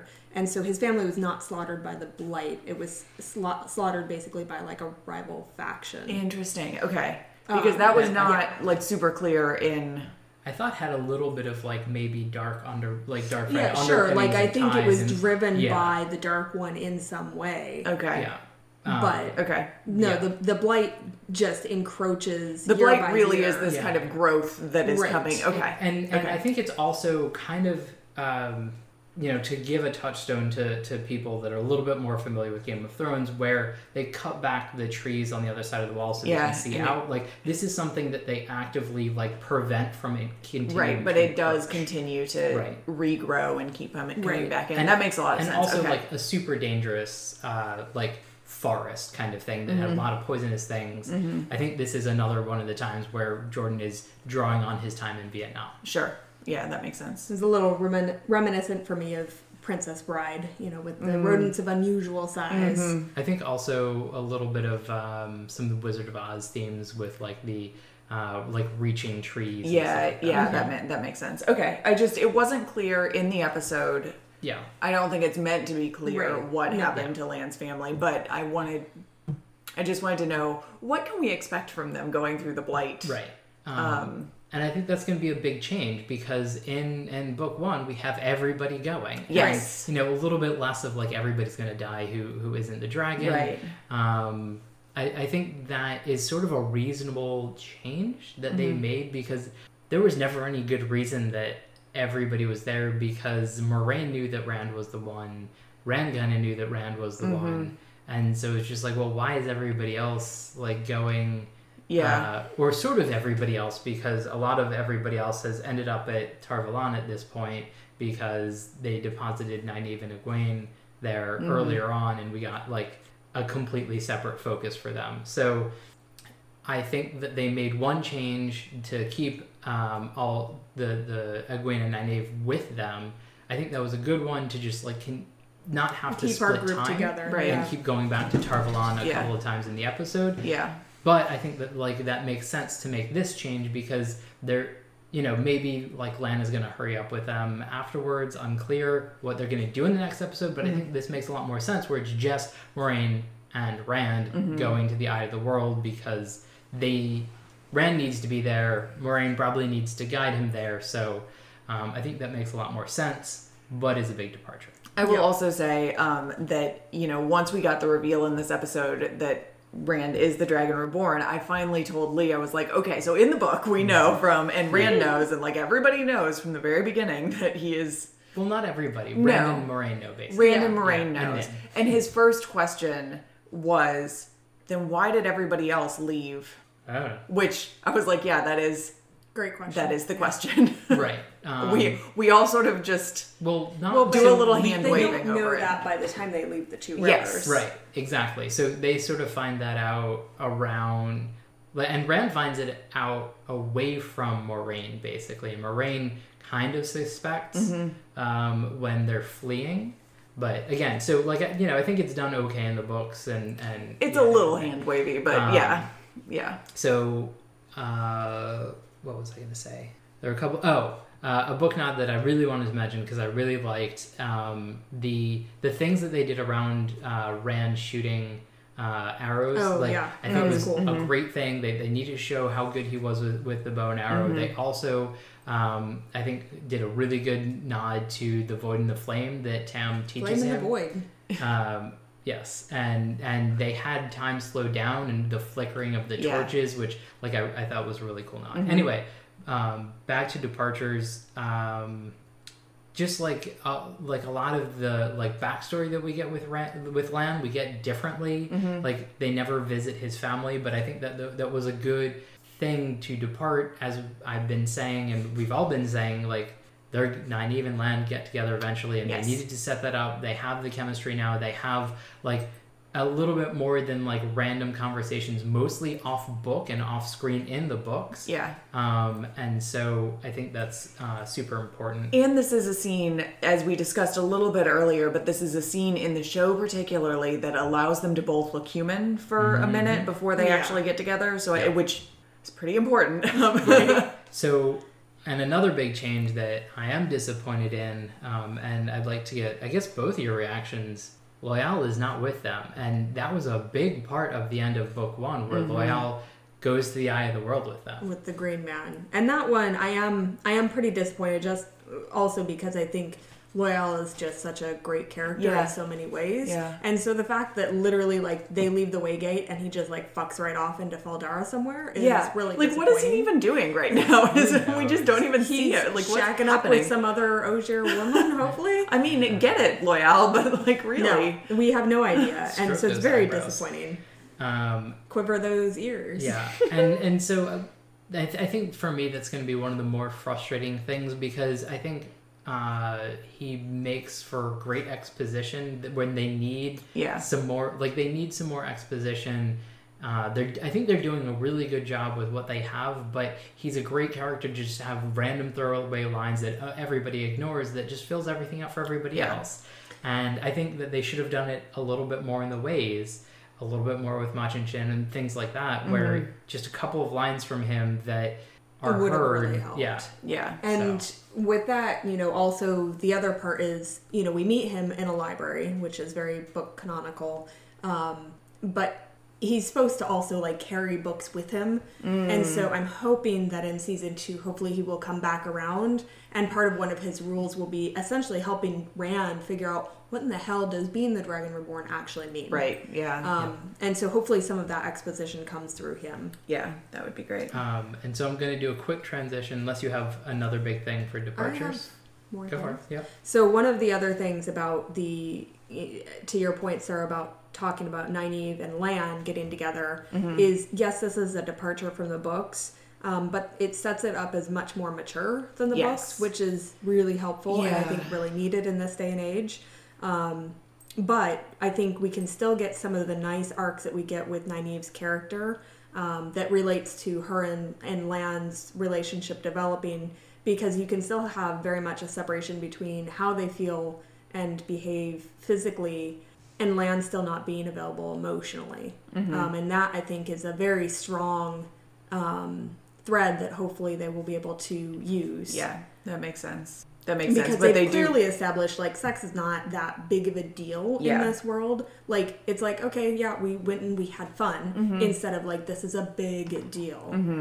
So yeah, that's what I have for Okay. Departures. Um, so I have one more departure that leads into my disappointed dark friends. Okay. So one of the things that I think was really cool, really important, that started way earlier is Lan training Rand with the sword because it's a big through uh, line in all of the books. Yeah. Honestly, You've And you've mentioned this before, and I think it it's before. I think it's important to keep bringing up. I Yeah. mention it again um, because like we just don't have that that chance, and there isn't going to be a chance, and they're probably going to do it in season two. But like you know, it, it it causes a lot of problems for things that will probably need to happen in season two with Lan with Rand being really good with the sword when he meets somebody at the end of book two, which presumably that they're going to do at some point in season 2 mm-hmm. So, I, like, I don't know what they're going to go there. So, I'm really disappointed that that they're not doing anything with that, mm-hmm. and they really need to. And and they've shown how important the sword is, and they've done nothing with it the entire season. I mean, I assume now that they've shown how important the sword is, we will get that training. Yeah. Um, but it is really key for Rand before he starts really channeling a lot. Like he really needs to learn. Yeah. How to use the sword. Um, I guess I have one one minor disappointed dark friend, Okay. which is that while I'm very excited about how they did Machin Shin and I think it worked well for the kind of info dumps that we get, mm-hmm. I'm very disappointed because that was something that I memorized from the books as a teenager. and then on Halloween, my friends and I went around, knocked on people's doors, and then gave them these lines in tandem. So They were really creepy. we were so edgy. This is um, that happened so many years ago that I don't think I could recite the lines anymore. Mm-hmm. For a long time, I had them like committed to memory.